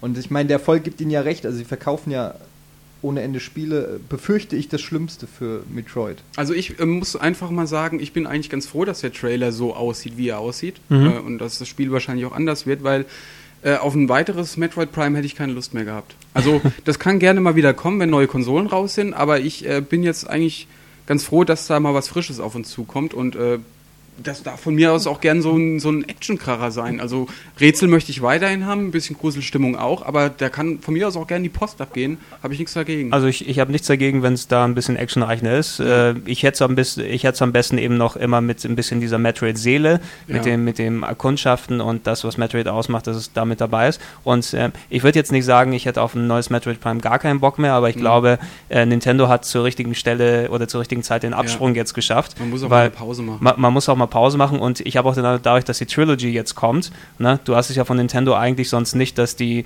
ähm, Spiele nehmen und dann alle auf eine Disc raufklatschen und mit Collectors-Verpackung äh, und neuer Steuerung und neuer Grafik und sowas, dass es vielleicht wie so ein Abschlusspunkt ähm, ist. Was meinst du? Super Mario Bros. Super, ja, Super Mario Aus, das hattest du. Seitdem haben sie in der Form auch nicht gemacht, die haben jedes Spiel ja einzeln verkauft danach. Hm. Ne? Also das ist auch der Grund, warum Super Mario Aus das nie auf der Virtual Console kommen wird. Da kriegst du ja für das gleiche Geld äh, fünf Spiele, die sie auch einzeln verkaufen könnten. Na? Und wenn du jetzt sowas aktuell siehst, dass sie eigentlich drei Spiele, die eigentlich separat verkauft werden. In Japan wurden die, die Remakes von Teil 1 und Teil 2 von Metroid Prime auch separat als Spiele verkauft. die kommen jetzt auf einer Disk hierzulande als, als großes Paket mit neuen Menüs. Ich glaube, die äh, eine Neuerung wird sein, dass die ersten beiden Teile auch Achievements bekommen, wie Metroid Prime 3 die schon hatte. Na, der hatte innen drin ja Medaillen, so, die man mhm, sammeln kann, die natürlich nicht keinen Gamerscore oder sowas ergeben wie bei den anderen Konsolen, aber so einen kleinen Anreiz mit dabei liefern. Die sind jetzt auch mit dabei und das ist für mich ein bisschen so das Gefühl, als ob jetzt so ist, wir lassen Metroid Prime jetzt los. Hier, jetzt habt ihr das Ultimative, was wir damit geben wollen, jetzt gehen wir in eine andere Richtung und das wird Metroid Prime Other M sein. Ich bin relativ ähm, positiv eingestimmt, erstmal, weil endlich, endlich mal wieder eine, eine Spieleankündigung ähm, bei Nintendo, die nicht nach Schema F wirklich ist. Ne? So toll Super Mario Galaxy 2 auch äh, sein wird. Ich habe mich schon vor zwei Jahren darüber richtig sa saumäßig gefreut. Ne? Mhm. Ne? Und ähm, das ist eben nichts, was nochmal das Interesse bei mir richtig groß äh, weckt, wo ich einfach nicht jetzt schon genau Bescheid weiß, was mich da erwarten wird und was dort passieren wird. Und deshalb sehe ich dem, äh, der neuen Auflage da noch ein bisschen positiver entgegen. Ich könnte mir auch vorstellen, also äh, ich habe jetzt Ninja Gaiden nicht gespielt, aber äh, man hört aus allen Ecken und Enden, dass es ein geiles Kampfsystem hat, wenn man es erstmal geblickt hat, dass man da richtig viel Spaß haben kann. Und wenn sie das in abgemilderter Form auch in Metroid Other M einbauen, ähm, ich, ich habe da nichts dagegen. Also ich äh, ich kann mir das auch richtig gut vorstellen, weil Samus Aran ja wirklich viele Fähigkeiten hat, was, was sein Ball, äh, was ihren Ball mhm. angeht oder äh, die Bomben oder der Grapple Beam oder die verschiedenen Laserschüsse. Also da kann man ja auch äh, in einem Kampfsystem viele geile Moves herbeiführen. Ja, das, hat, das hat man ja schon gesehen im Trailer, ja. wenn, wenn Samus jetzt dieses das große Alien greift und dem einfach das Maul aufreißt und reinballert ja. und nach unten slammt oder sowas. Ich möchte halt nur keine Quicktime-Events äh, Quicktime nee. haben. Das wäre ein bisschen cheap, aber wenn man da so ein bisschen irgendwie Skills an den Tag legen könnte in den Kämpfen, was über Ballern hinausgeht, ähm, würde ich ganz cool finden. Ein Spiel auf Smash Brothers. Nee. Ähm, nee. Nee. Nee. naja, ich habe eh, wie gesagt, ich habe mit Metroid. Ich freue mich auf Castlevania, Gameboy-Teile, damit kann ich gut leben und alles andere beäuge ich kritisch. Allein, dass das Spiel schon Other M heißt, zeigt ja schon, dass es wahrscheinlich sich in eine ganz andere Richtung äh, ja. entwickeln wird. Also in, in, in, ich bin dem, sehr skeptisch. In dem Zusammenhang, es wird wahrscheinlich hier dann eher Metroid Prime Redemption oder irgendwie sowas heißen. Ja, falls es Redemption heißt, ich habe es jetzt hier heute erzählt, also mhm. bitte merken, ne? Ja. Ähm, äh, und nicht Other M, was doch ein recht sperriger Titel ist für alle, die nicht aus Japan kommen. Asa M. Asa M. Metroids Asa M. Ne? Vor, vor, allem, wenn man denkt, dass Metroid ähm, auch eine Serie ist, die merkwürdigerweise in Japan nie wirklich so beliebt war, aber eher dann in Amerika und in den USA. Weißt du, was mir gerade auffällt? Asa M. Mother! Mother. Alter, jetzt fällt es mir Ah, ein. super. Metroid, oh. Metroid Mother. Ja. Genau. Was, was könnte das alles heißen? Bö. Ja, okay. um, um, bei dem, um bei dem Mysterium mal mit einem Höhepunkt hier den, den Abschluss langsam zu finden, würde ich auch sagen, wir bewegen uns jetzt Richtung Ende hin. Ähm, ich würde mich sehr freuen, äh, wenn ihr wie beim letzten Mal zahlreich Feedback abgebt, wie euch die Geschichte jetzt hier heute gefallen hat. Ähm, Ob es etwas wäre, was wir in dem Umfang nochmal machen könnten, jetzt nicht unbedingt speziell über Metroid, aber wenn wir uns zum Beispiel über irgendeine andere Serie so einen, so einen Massen ausgegraben, das hört sich wieder sehr negativ an, oder? So ein großes ausgegraben, ähm, ja, guck, guck, nicht so komisch dran. Aber ob wir, ob wir sowas nochmal in der Zukunft machen sollen oder ob es vielleicht was wäre, was wir, wenn wir mal einen regelmäßigen Podcast haben würden, in reduzierter oder kleinerer Form etwas ist, was wir dann auch regelmäßig machen. Jetzt nicht eine komplette Serie, aber vielleicht mal über ein Spiel mal im Detail zum Beispiel reden. Ähm, wie gesagt, ich würde mich über Feedback eben sehr freuen ähm, auf der äh, Kommentarseite und ähm, über Vorschläge, was wir sonst noch alles im Podcast machen würden. Äh, wir kommen höchstwahrscheinlich ähm, irgendwann in Zukunft mal wieder zurück und probieren nochmal weiter äh, sowas wir, aus. Wir, können mal einen Monster Hunter Podcast machen. Ja, Monster Hunter. Du, du redest für 18 Stunden und wir gehen eine ja. rauchen oder ja, so, können ne? wir machen. Ja. No? Ja. ja. Aber wir, wir können auf jeden Fall, also Themenvorschläge, äh, Rubrikenvorschläge, alles bitte in die, äh, in die Kommentare mit rein. Ähm, je mehr, desto besser. Und äh, ich würde mich. Ich bin für einen Final Fantasy Podcast. Da bin ich auch für. Aber dann. Inklusive Spin-Offs. Inklusive Spin-Offs. Also Pepper, nimm dir schon mal drei Wochen frei. Ja? da können wir, glaube ich, nicht aufhören zu reden und so weiter und so fort. Aber ich äh, bedanke mich erstmal bei allen, die bis jetzt hier zugehört haben. Ähm, ich bin der Gregor. Ich bin der Trant. Und ich bin der Terminator. Ja. Und die Mickey Mouse sagt Goodbye und Good Luck und Gute Nacht. Gute ciao, Nacht. ciao. Tschüss.